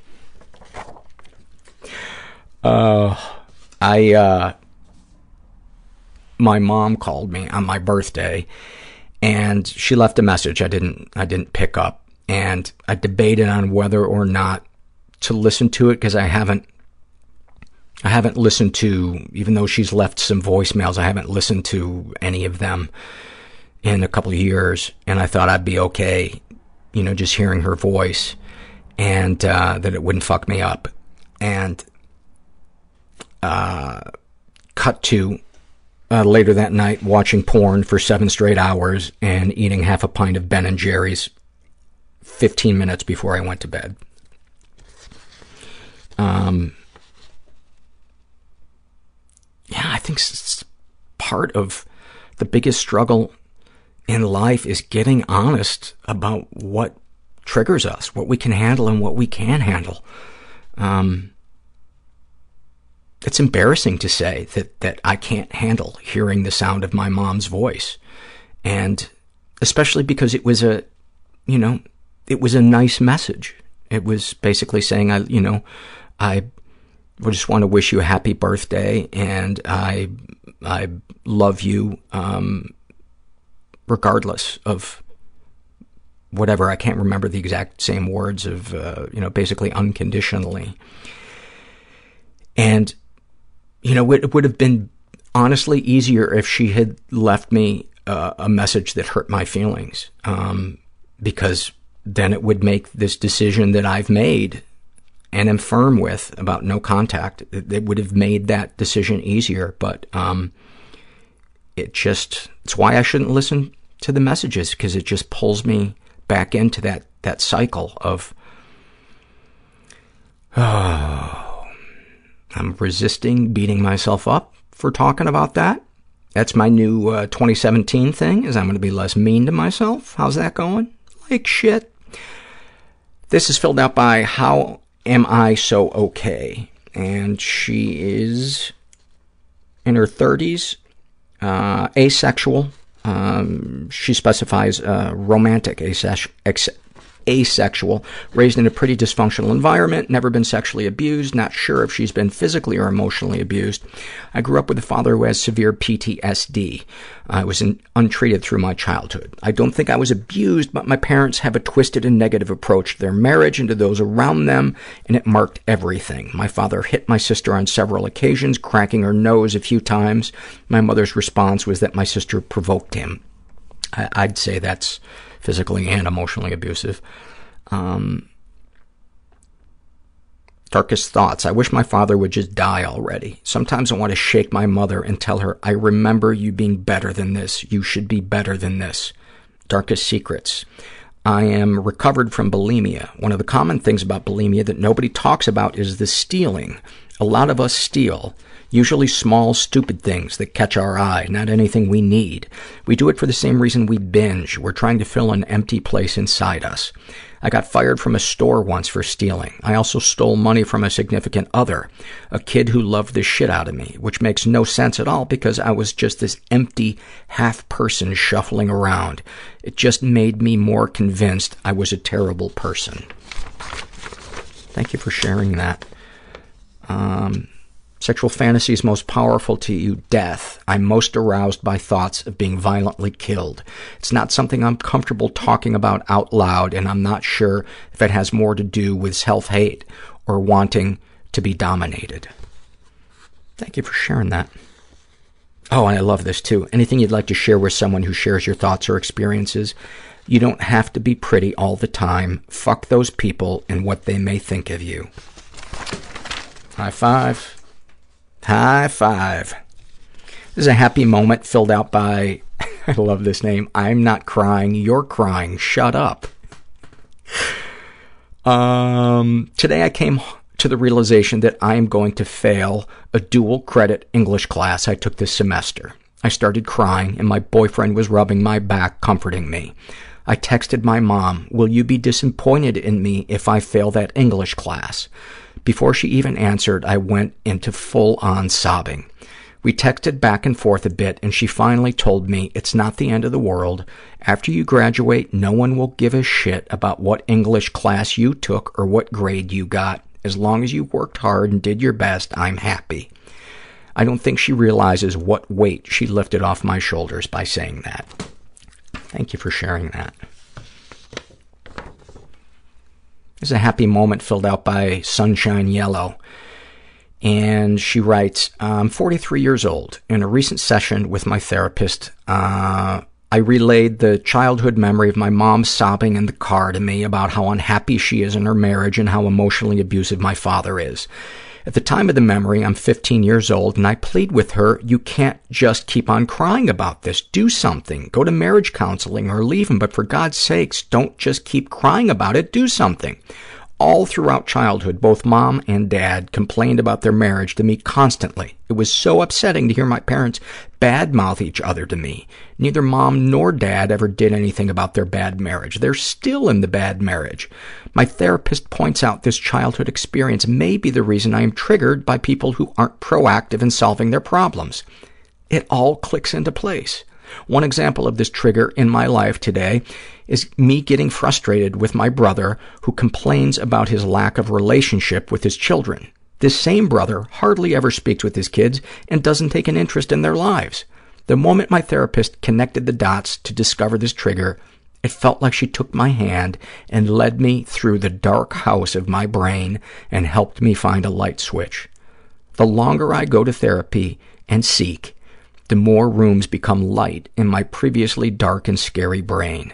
It's an exciting journey, and I can't wait to see what I find next. Oh, I can't even tell you how, how fucking much I love that survey. Thank you for sharing that. That just... Would that qualify as spiritual porn? That's like, uh, yeah, that's just so good. Although I guess porn would be a, a defiling of it. I don't know. Shut up. Hey, we're going to be nice to, we're going to be nice to Paul. It's 2017. This does not last until February. Inner Beard filled out a shame and secret survey. He's straight. He is in his 20s. He's 24. Was raised in a pretty dysfunctional environment never been sexually abused, but he has been emotionally abused. My mother pushes and pulls me away. She walks over me casually and gets offended when I defend myself. The most recent thing I remember is her calling me lazy on the phone to a friend for, quote, only working 40 hours a week, loud enough that my friends on Skype could hear her.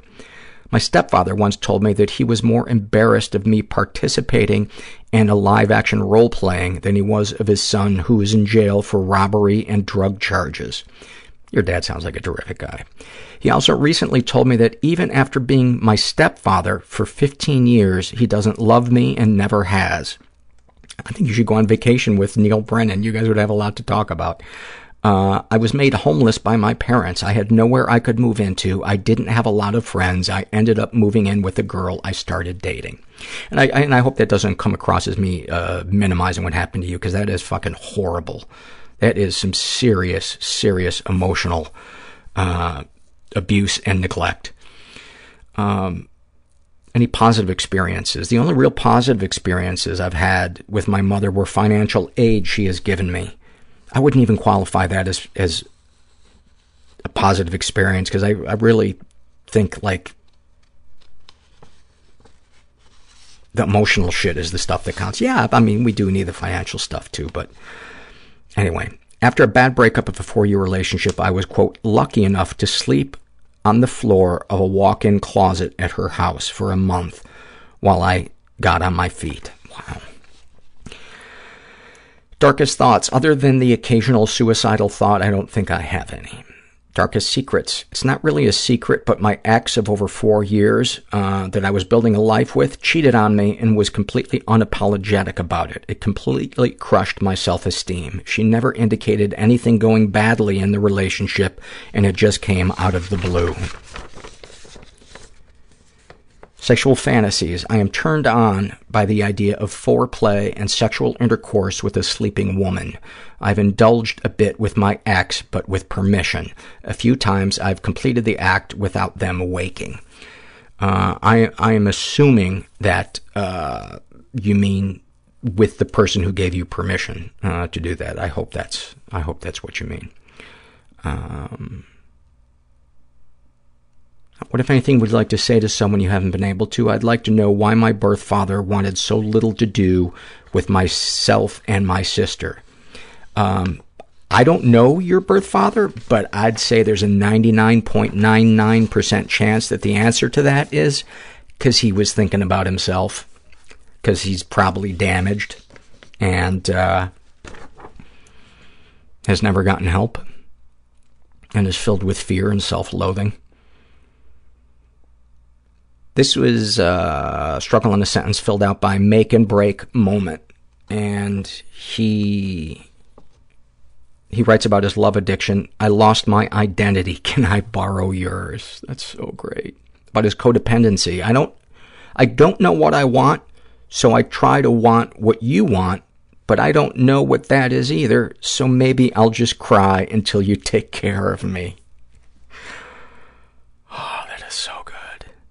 Snapshot from his life. After years at a job in a lab, I finally got up the courage to ask our head researcher for a letter of recommendation so I could apply to grad school. He agreed, but halfway through our meeting, I could already tell that while he was agreeing to write me a reference, it wasn't going to be a recommendation. My stomach clenched tighter with every question. By the end, I couldn't look him in the eye, but I still thanked him profusely on my way out. I did not get into grad school. Any comments to make the podcast better? Will you write me a letter of recommendation for grad school? Yes, I will. And uh, it will go something like this. To who it may concern, to whom, I'm sorry, I got to impress them, to whom it may concern, my brief survey exchange with Make and Break was a delight. He is able to clarify the essence of his love addiction's emptiness his codependency's desperation, and his incapacitating terror as a result of his PTSD. If I, dear sir, was not a misanthropic one-man operation on a shoestring budget, why, I'd snap him right up and you could go fuck yourself. Respectfully yours, Paul Gilmartin, Internet Jackass.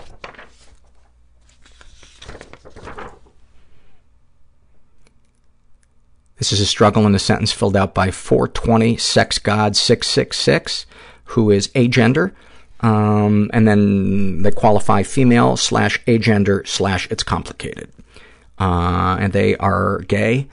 Uh, let's see. About their ADD. Everything else is way more engaging than whatever it is I need to do right now. Oh, that's so good about binge eating. I deserve this comfort that I don't get anywhere else, and that it will kill me quickly is just a bonus. about depersonalization disorder. My head is full of static and I can't find the frequency everyone else is tuned into. About autism, I'm not a human being. I'm just very good at pretending to be one. Snapshot from their life. In my second year of university, I made some friends, including a very kind, naturally affectionate man who somehow took a shine to me. Once he kissed me on the cheek hello when we met just before one of our classes together. I was so shocked at this that I dissociated through the entire class and afterwards ran and hid somewhere to bawl my eyes out for the first time in several years. I was so unready for that kind of casual intimacy. I avoided him ever since, and I ended up dropping out. So, Tim, if you're reading or listening to this, sorry, man. I've got some issues. You guys are the best. Just the fucking best. This is an awfulsome moment filled out by Skewered Tits. And she writes, Mom drunk dialed me last night near midnight. I had told her earlier that I dyed my hair hot pink. So she called me, drunk, and asked, well, what about your muff? What color is that? Oh, my God. You cannot make this shit up. Uh, this is a shame and secret survey filled out by Blah Blah. She's straight, in her 30s, raised in a slightly dysfunctional environment. Uh, ever been the victim of sexual abuse? Some stuff happened, but I don't know if it counts. Uh, but she doesn't uh, elaborate.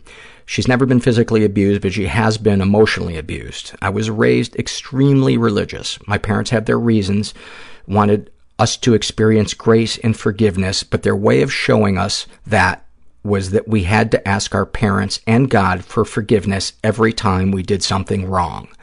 I never thought I was experiencing God the way I was supposed to. There was so much pressure to perform in church growing up. And my parents were in leadership, so I was always afraid to admit that I didn't know if I was saved. Seriously, I would have rather gone to hell than embarrass my parents. I later married a pastor and then had multiple affairs, one spanning four years. Not until I was caught did I admit for the first time in my life I'm not a Christian. My mother still feels like a failure because of this and doesn't know why I would have any bitterness towards the church. Any positive experiences with the abusers? Church camp was always so fun, filled with euphoric nights, all of which ended with the same message. Only if you are a part of our club can you have fun, and the only reason for fun is to lure you and others into talking about Jesus. Darkest thoughts. I faced most of those things, so there is very little shame. I mean, I hate being monogamous, but I'm happily married with four kids, but sometimes I fantasize about getting a divorce just so I can date again. Darkest secrets. The first time I had sex with another man while being married was on Mother's Day. I left my wonderful husband and kids at home expressly to fuck a man I don't really remember. Sexual fantasies most powerful to you. My last affair was with a man who was also married.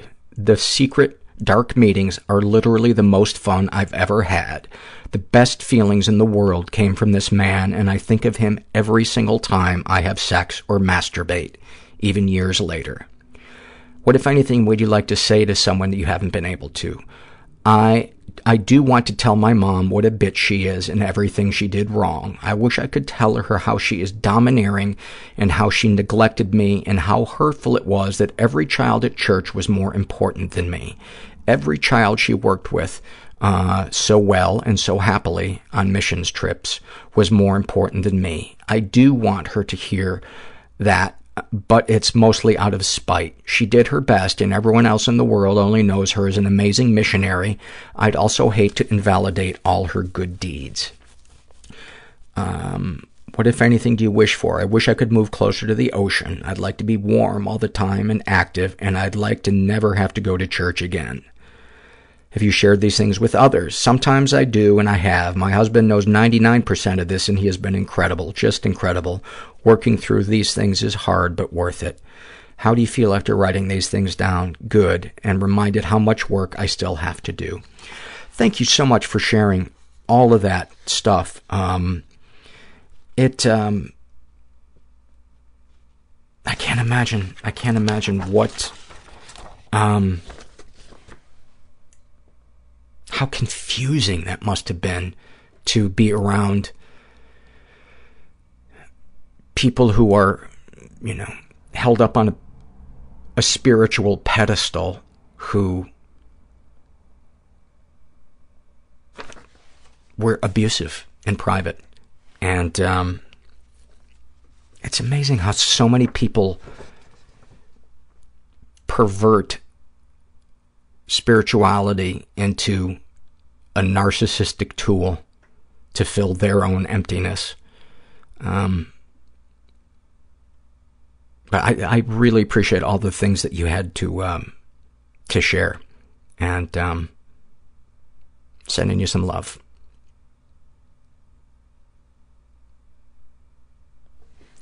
This is uh this is filled out as an awfulsome moment. At, um, Uh, yeah, I guess it is. I think it's more like a struggle in a sentence, just a good struggle in a sentence. AJ shares about her depression. I'm great at getting out of bed. Today I've already done it 10 times. That's so fantastic. I wonder what is the most number of times I've gotten out of bed. Not for the flu, but for depression. What's your number? Like people asking each other their sex number. What's your depression number? I think mine would probably be probably four, maybe four. Um, unless you count the couch, then, and then it'd probably be a hundred. Jay uh, describes his depression. It feels like I'm living in a black and white movie about his codependency. I tend to try and make other people the answer to my problems instead of trying to fix myself. Uh, and then a snapshot from his life. He writes, I'm currently failing out of college, but I cannot bring myself to tell anyone. I'm smart enough to do college, but most days I was so full of dread that I simply didn't go to class. The whole time I was doing this, I was distancing myself from all of my high school friends for reasons I still don't really understand. But everything was okay because I had a girlfriend and she loved me and I loved her. But the whole time I was lying to myself. So I had to start lying to her and she started catching me in my lies. So it came to the time where I'd realized I'd either have to tell her or our relationship would end. But I couldn't bring myself to tell her. So I disconnected myself from the relationship and drove her to break up with me. And she did. So now I have no friends and I lost my love because I wouldn't just do what was good for me. I've had so many chances to do amazing things in my life, but I always destroy them. Now I feel lost and have never felt so alone, and I did it all to myself. And, buddy, I wanted to read this because, you know, I, I am not a men- mental health professional, but from my experience with depression and anxiety, man, that, that to me sounds like classic, classic depression and anxiety, and there is help for that. Um, I would strongly encourage you. This is these are not personal failures on your part. I, I would bet anything in the world that this is probably something chemically that is going on with you. Um, and certainly something that, that talk therapy could probably help with as well. But um, that that it just sounds so textbook. Um, so please don't give up hope. Anybody that, that relates to that, um, that's what help is for. This is an awful moment filled out by Pocket Lint, uh, who is gender fluid, and they write, I have OCD along with a whole suitcase full of other mental and physical health issues. I started therapy again in 2015 and finally found a therapist that fits uh, and finally found a therapist that fits in 2016. All of my obsessions and compulsions are secret, so no one has ever noticed or known about them except this therapist. I've been not, I have not been able to be barefoot except in my bed for over five years. This summer, I decided it was time to fight that. I was at a friend's place and went out front for a cigarette break. Um, with my friend. For the first time, I decided to go outside completely barefoot, no socks or anything. I didn't tell anyone I was doing it, I just did it. I hid my excitement and disgust and just acted natural, had my cigarette. After a couple of minutes, I realized my feet hurt. They were stinging. I looked down and I was standing directly in the middle of a red fire ant hill. Every fear relating to being barefoot outside was true. After brushing them off and running inside, my friends helped me fix my bites, and I laughed. Since then, I've told my girlfriend and mother about my barefoot issue, and I'm almost over it, but I'm not quite ready to try being barefoot outside again anytime soon. I got bit by like two fire ants once, and it fucking hurts. It's like a bee sting. Uh, just tell me I'm pretty. Filled out a shame and secret survey, and she's straight, in her 30s, raised in a slightly dysfunctional environment, never been sexually abused, but she's been emotionally abused. Uh, she writes, I guess you can call it that. Just a childhood of being o- an overweight girl in a society where this is unforgiving, especially to my grandma. It drove me to the point of an eating disorder. She was so goddamn proud of me when I reached an unhealthily, an unhealthy low weight. Even now, the number on my scale can control my mood, and keeping my weight down consumes my life. I've always felt like a disappointment to my dad and never really knew dads could be affectionate and love their daughters. Didn't really realize this until just a few years ago. Darkest thoughts. That often I go to sleep with someone inside my I often go to sleep with someone inside my head chanting, you're a piece of shit, over and over. That voice isn't always gone when I wake up. I crave attention from men. Even though I am married to a wonderful man, I am afraid that one day my need for attention will cause me to do something that will hurt him or potentially ruin my family and cause me to regret it the rest of my life, all so I can feel pretty. Darkest secrets. I was sexually assaulted in college not abused, but have physical, but had physical contact forced on me. I'm not, I'm, I, I think assaulted and abused, I mean, they're both the same severity. Um, so I hope you're not saying that being assaulted is not abuse. Um, it was terrifying at first, but then I took it as a compliment. See, uh, I really am a piece of shit. Uh, I have binged and purged while my children were asleep upstairs and I have a moment, and if I have a moment of weakness with food, I feel like I am watching my body expand before my eyes. Sexual fantasies, someone being turned on by me. Seriously, I'm that shallow. That is not shallow. That's fucking human. It's beautiful. What, if anything, would you like to say to someone that you haven't been able to? Uh, I can't keep friendships. Friendships. I distance myself after a while because I don't want friends to know who I really am and then not like me. On the outside, I'm the happiest girl you've ever met. On the inside, I'm punching myself. I disappoint everyone and feel like the clock is ticking until the moment, the moment my kids see me for who I really am and I disappoint them. Somehow my husband stays with me. I can't even hug him sometimes, and I don't know why. I love him so much, but I don't deserve him. What if he finds out what I really am? Or what if you find out that you're okay exactly as you are? I honestly think that frightens us more. That unknown.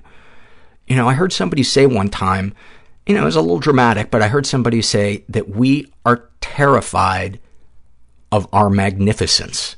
And I think there's truth to that because it would it would be like turning upside down everything that has been told to us up until now by people that have abused us and by the record that we play in our head. And I honestly think that frightens us more. What, if anything, do you wish for? I wish I could focus more. Um, have you shared these things with others? Uh, not really. I used to see a therapist while I was in college and in full swing eating disorder mode. I was diagnosed with ADHD, but I feel like people would just laugh at the 30-year-old me saying I have ADHD. Why? Why? Why would anybody laugh at you? It's a real thing. It's a real thing. How do you feel after writing these things down? Wow, like what are you going to think when you read this? Are you going to think I'm wasting your time with my shallow thoughts and trivial complaints? Are you going to think I'm a piece of shit? You won't be wrong. I'm going to give you some tough love right here. Obsessive self-hatred is a form of selfishness. You know, grandiosity is all about us, but so is obsessive self-hatred because making ourselves to be either the best or the worst is is a lie. None of us are either. And our ego is terrified of us being one of many. And the reality is you're one of many. You're unique and beautiful, but your struggling is universal. And I'm not saying to ignore it or minimize it, but don't use it to separate yourself from other people because that is your ego. That is your ego being selfish. And you're not there for other people when you're wrapped up in yourself.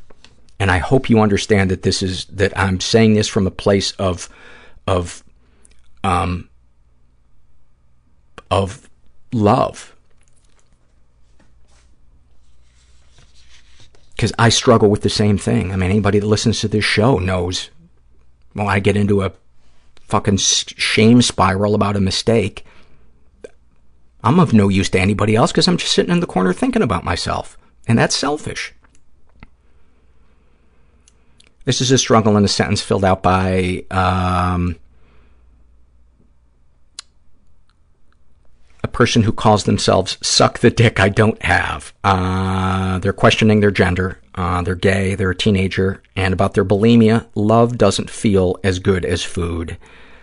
About self-harm, the stare of the person who was into you only until they saw the deep scars on your breasts. Wow. Sending you some love. You are lovable no matter no matter what scars you you have and fuck that person. Diaz filled out a struggle in a sentence and uh, she struggles with OCD and uh, she writes, only going out to buy food at night so nobody driving past me can see me hitting myself, twitching, or shaking my head. Um, snapshot from her life. I want to be able to talk about how my mom shuts down emotionally anytime I or one of my siblings brings up something difficult. Which, when she found out about my anxiety issues, all of her advice felt wrong. A lot of times I would come home from school after having a panic attack. She would just sigh in disappointment and then give me advice. I was 16 when she found my self-harm wounds, and she was the one that shut me out. She went to her room and slammed her door while I just stood there in the hallway crying. That is so fucking heartbreaking. That is so heartbreaking. Oh, my God. She also threatened to kick me out of the house or send me to a mental hospital. Um, I'm just left feeling like I've subconsciously been doing everything to hurt her and only her. I'm guessing she has some kind of trauma or something, and I try to be patient. Now, she, she is, I'm sure she does have some kind of trauma, but she is a fucking gigantic narcissist. She understands me a little more these days, but I still feel a deep sadness in my entire body when I remember that I was punished for punishing myself for something I couldn't handle. I was a kid. I was alone, and even my mom pushed me away. I was 17 years old when my depression and anxiety got so bad that I snapped on my walk home from school. I stood at a bridge over a highway, 60% willing to jump, 40% just hoping someone would come up to me and just actually listen for once. I think a bunch of people walking by did try to speak to me, but I can't remember. A girl in my class found me and walked me to the bus stop. I cried and cried and cried. An old lady on the bus took my hand and told me life will get easier and that I won't feel this way my whole life. She smiled at me, and I wished I had the strength to smile back at her, but I just nodded and said thank you. Why do the kindest people in this town not live in my house? I got off the bus, dried my tears, walked to my house, and never told anybody what had just happened. That is one of the most moving things that I have ever read. And I just want to say that we see you. Every person who just heard me read that, I know is as moved as I am. And we wish that we could have been there to give you a hug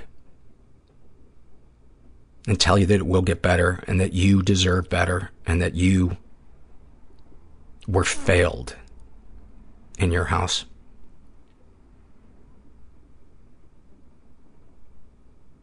But there's a ton of good people in the world that will love you. And our mission is to find them and connect to them and let them love us and love them back. This is a shame and secret survey filled out by Phoenix Rising. She is straight, and her uh, she writes straight, open-minded, uh, cis men or trans men. She's uh, in her 30s, raised in a pretty dysfunctional environment. Ever been the victim of sexual abuse? Some stuff happened, but I don't know if it counts. I had a few experiences with a female peer when we were around eight or nine. We always wore clothes, but we would play house, uh, where she was the daddy and I was the mommy, and she would hump me on my bed. Other times, she would flash me with her barely developed chest or stuck her finger in her pants and ask me to smell, uh, though I definitely refused that one. Uh, as an adult, I think back and realize it got the ball rolling for a lot of early masturbation and some uncomfortable sexual fantasies, so I think that on some level this must have been a form of sexual abuse. Uh, she's never been physically abused, but she has been emotionally abused. My family was normal until I was about six when my parents divorced and my dad moved 3,000 miles away. My mother had limited, limited coping skills and could not handle the divorce and went through many major depressive episodes without seeking treatment, which put me in charge of the household and my little sister from a very early age. My mom would confide in me from the age of seven or eight about the traumatizing physical abuse and neglect she endured as a child and the emotional struggles she was going through as an adult. I also witnessed her daily breakdowns where she would scream at my sister and I. When I was 12, my mom finally asked my dad and stepmom to finish raising my sister and I, and we were shipped across the country without a choice.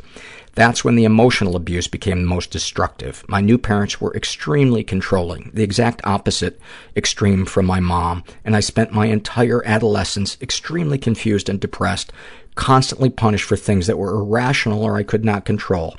An example is getting grounded for not opening the blinds before pulling them up, or getting grounded when a friend's parents dropped me off two minutes late from Hebrew school when I was 13 and could not drive. This instilled a sense of rage and learned helplessness that exacerbated my mental illness, uh, depression and anxiety, and is still triggered on a sometimes hourly basis a decade and a half after leaving for college. Any positive experiences with the abusers? My parents have changed a lot over the time since I moved out, and I want so badly to have a closer relationship with them, but the psychological harm they did, combined with their continued misunderstanding of my illness, makes me incapable of feeling safe around them. Darkest thoughts. I'm most most ashamed of my sexual fantasies and have not truly shared them with anyone.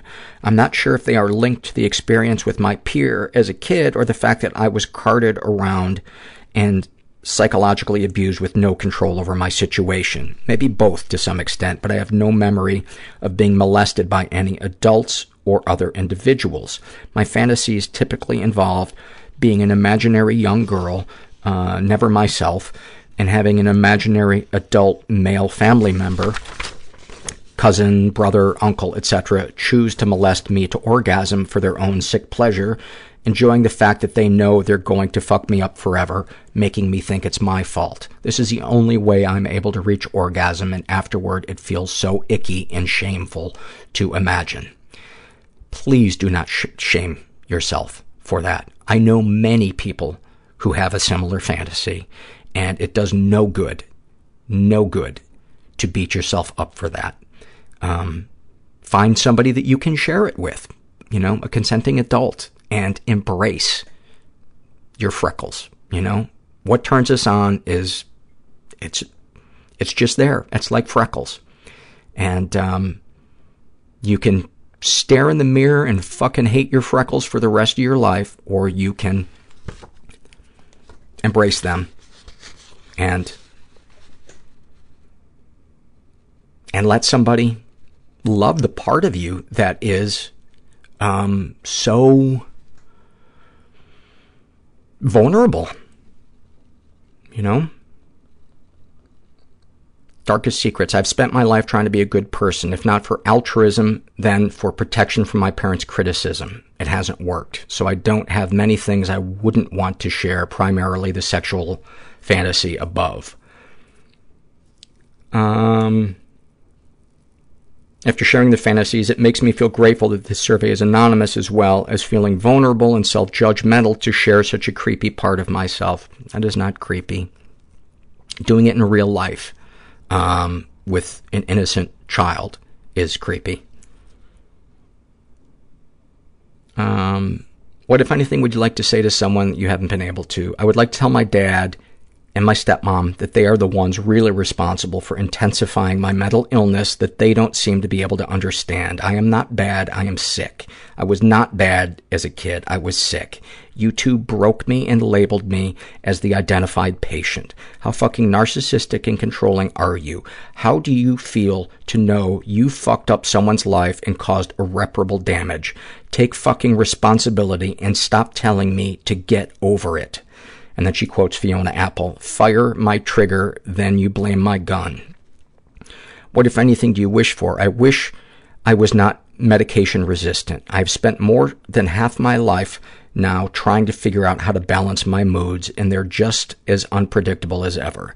Despite devoting my life to becoming a therapist and helping myself and others manage life with mental illness, my illness prevents me from being consistent with work and made grad school a huge challenge to get through. If only a medication would bring me up to baseline, I'd be able to feel like I could stop treading water while figuring out how to adult. Um, have you shared these things with others? Yes, I have an incredible therapist that I've been seeing for the past three years. Though I've had countless therapists throughout my life, I feel extremely comfortable with her, which is rare due to my social anxiety, and have been able to get the majority of my challenges communicated to her. How do you feel after writing these things down? I feel like the questions helped me connect the dots to my sexual fantasies, which always confused me due to my lack of significant molestation. Um, thank you so much for, for sharing that. And I, you know, I think that goes to show how ready we are to shame ourselves for what turns us on. She's a therapist, and she intellectually knows that she shouldn't shame herself for having that fantasy. She knows that that it's a fairly common fantasy. You know, that people have age-inappropriate fantasies, power imbalance fantasies, incest fantasies but she won't allow herself to do it. And that's, I think, just goes to show how so much of this work is not intellectual. It's processing emotions. Um, but I'm so glad that writing that out rang some bells for you. That's, it's, I always forget that, you know. I, I hate journaling, but every time I journal or write my thoughts out, I get some type of epiphany from it. This is a happy moment filled out by uh, Sue Dunim, and uh, they write, I have an eating disorder and I'm pretty obese and have have been since I was a kid. As you can probably imagine, this has come with a hefty dose of constant body shame. However, I was at a cousin's first birthday party a few days ago, and there was a bouncy castle. And in parentheses, Google says Americans call them bounce houses. And when the families with young kids were leaving, I overcame my embarrassment and went on it myself. I had a genuinely great time jumping around like I haven't done since I was a child, and I didn't care that I was an adult or that I took up space or that people were watching. Even when my mom made some bullshit remark about me breaking the castle with my weight, I was so joyful that I didn't care. I laughed so hard that my throat hurt when I was done. I hadn't felt happiness like that in a long time. And when you're in the depths of mental illness, it can be hard to believe that it even exists. So I'm so grateful to the universe that I experienced that moment. And I am so fucking grateful that you shared that with us. That, that just, that's just so fucking awesome. It is so beautiful. It is so beautiful.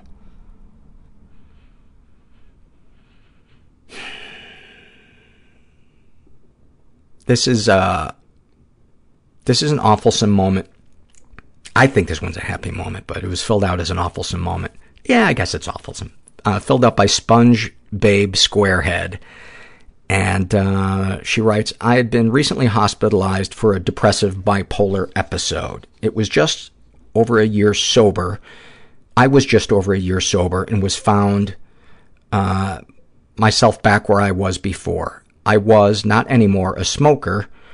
Uh, I was, parentheses, but not anymore, a smoker since it was the last vice I really had after quitting drinking. It was visitor's day, and to make matters worse, my then husband refused to come see me. I sat in my room staring at the pale green walls.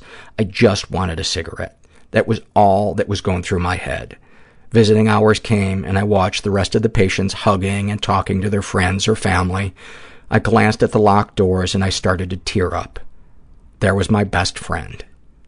You can't miss her because she is so tall and so beautiful, and she was let through the door. As she was let through the doors, we hugged and walked back to my room. She immediately looked around and from her bag pulled out a pack of cigarettes and a lighter. I was laughing and crying. She, too, was crying and whispered to me, now this is some real girl interrupted shit. We quickly went into the bathroom of my room and stood on the toilet so that we could blow the smoke from our shared cigarette into the vent above all the while knowing it was completely wrong, but laughing anyway because we knew in that moment everything was okay.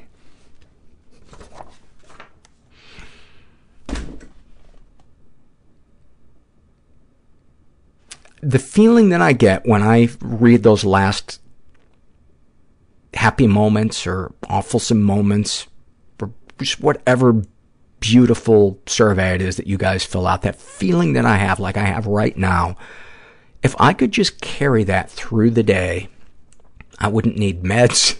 Actually, I'd still need meds, but um, just thank you. Thank you.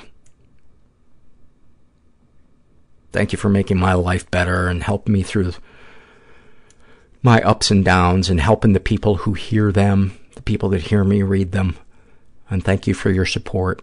And um, if you're out there and you're feeling stuck, and thank you for for all of your really kind emails. You know, after I talked about my wife and I splitting up on the episode um, last week, um, so many of you guys e- emailed me, and um, it really touched me. It really touched me. Um, but to anyone who's out there and, and struggling, I hope this last 152 minutes has brought you some comfort or insight, or at the very least, some distraction. And um, I just hope you remember that there's love and there's help out there. Um, sometimes we just gotta, the challenge is to just find it and ask for it. But you'd be amazed how much better your life can get. I, I'm living proof. I'm living proof. And uh, never forget that you are not alone. And thanks for listening.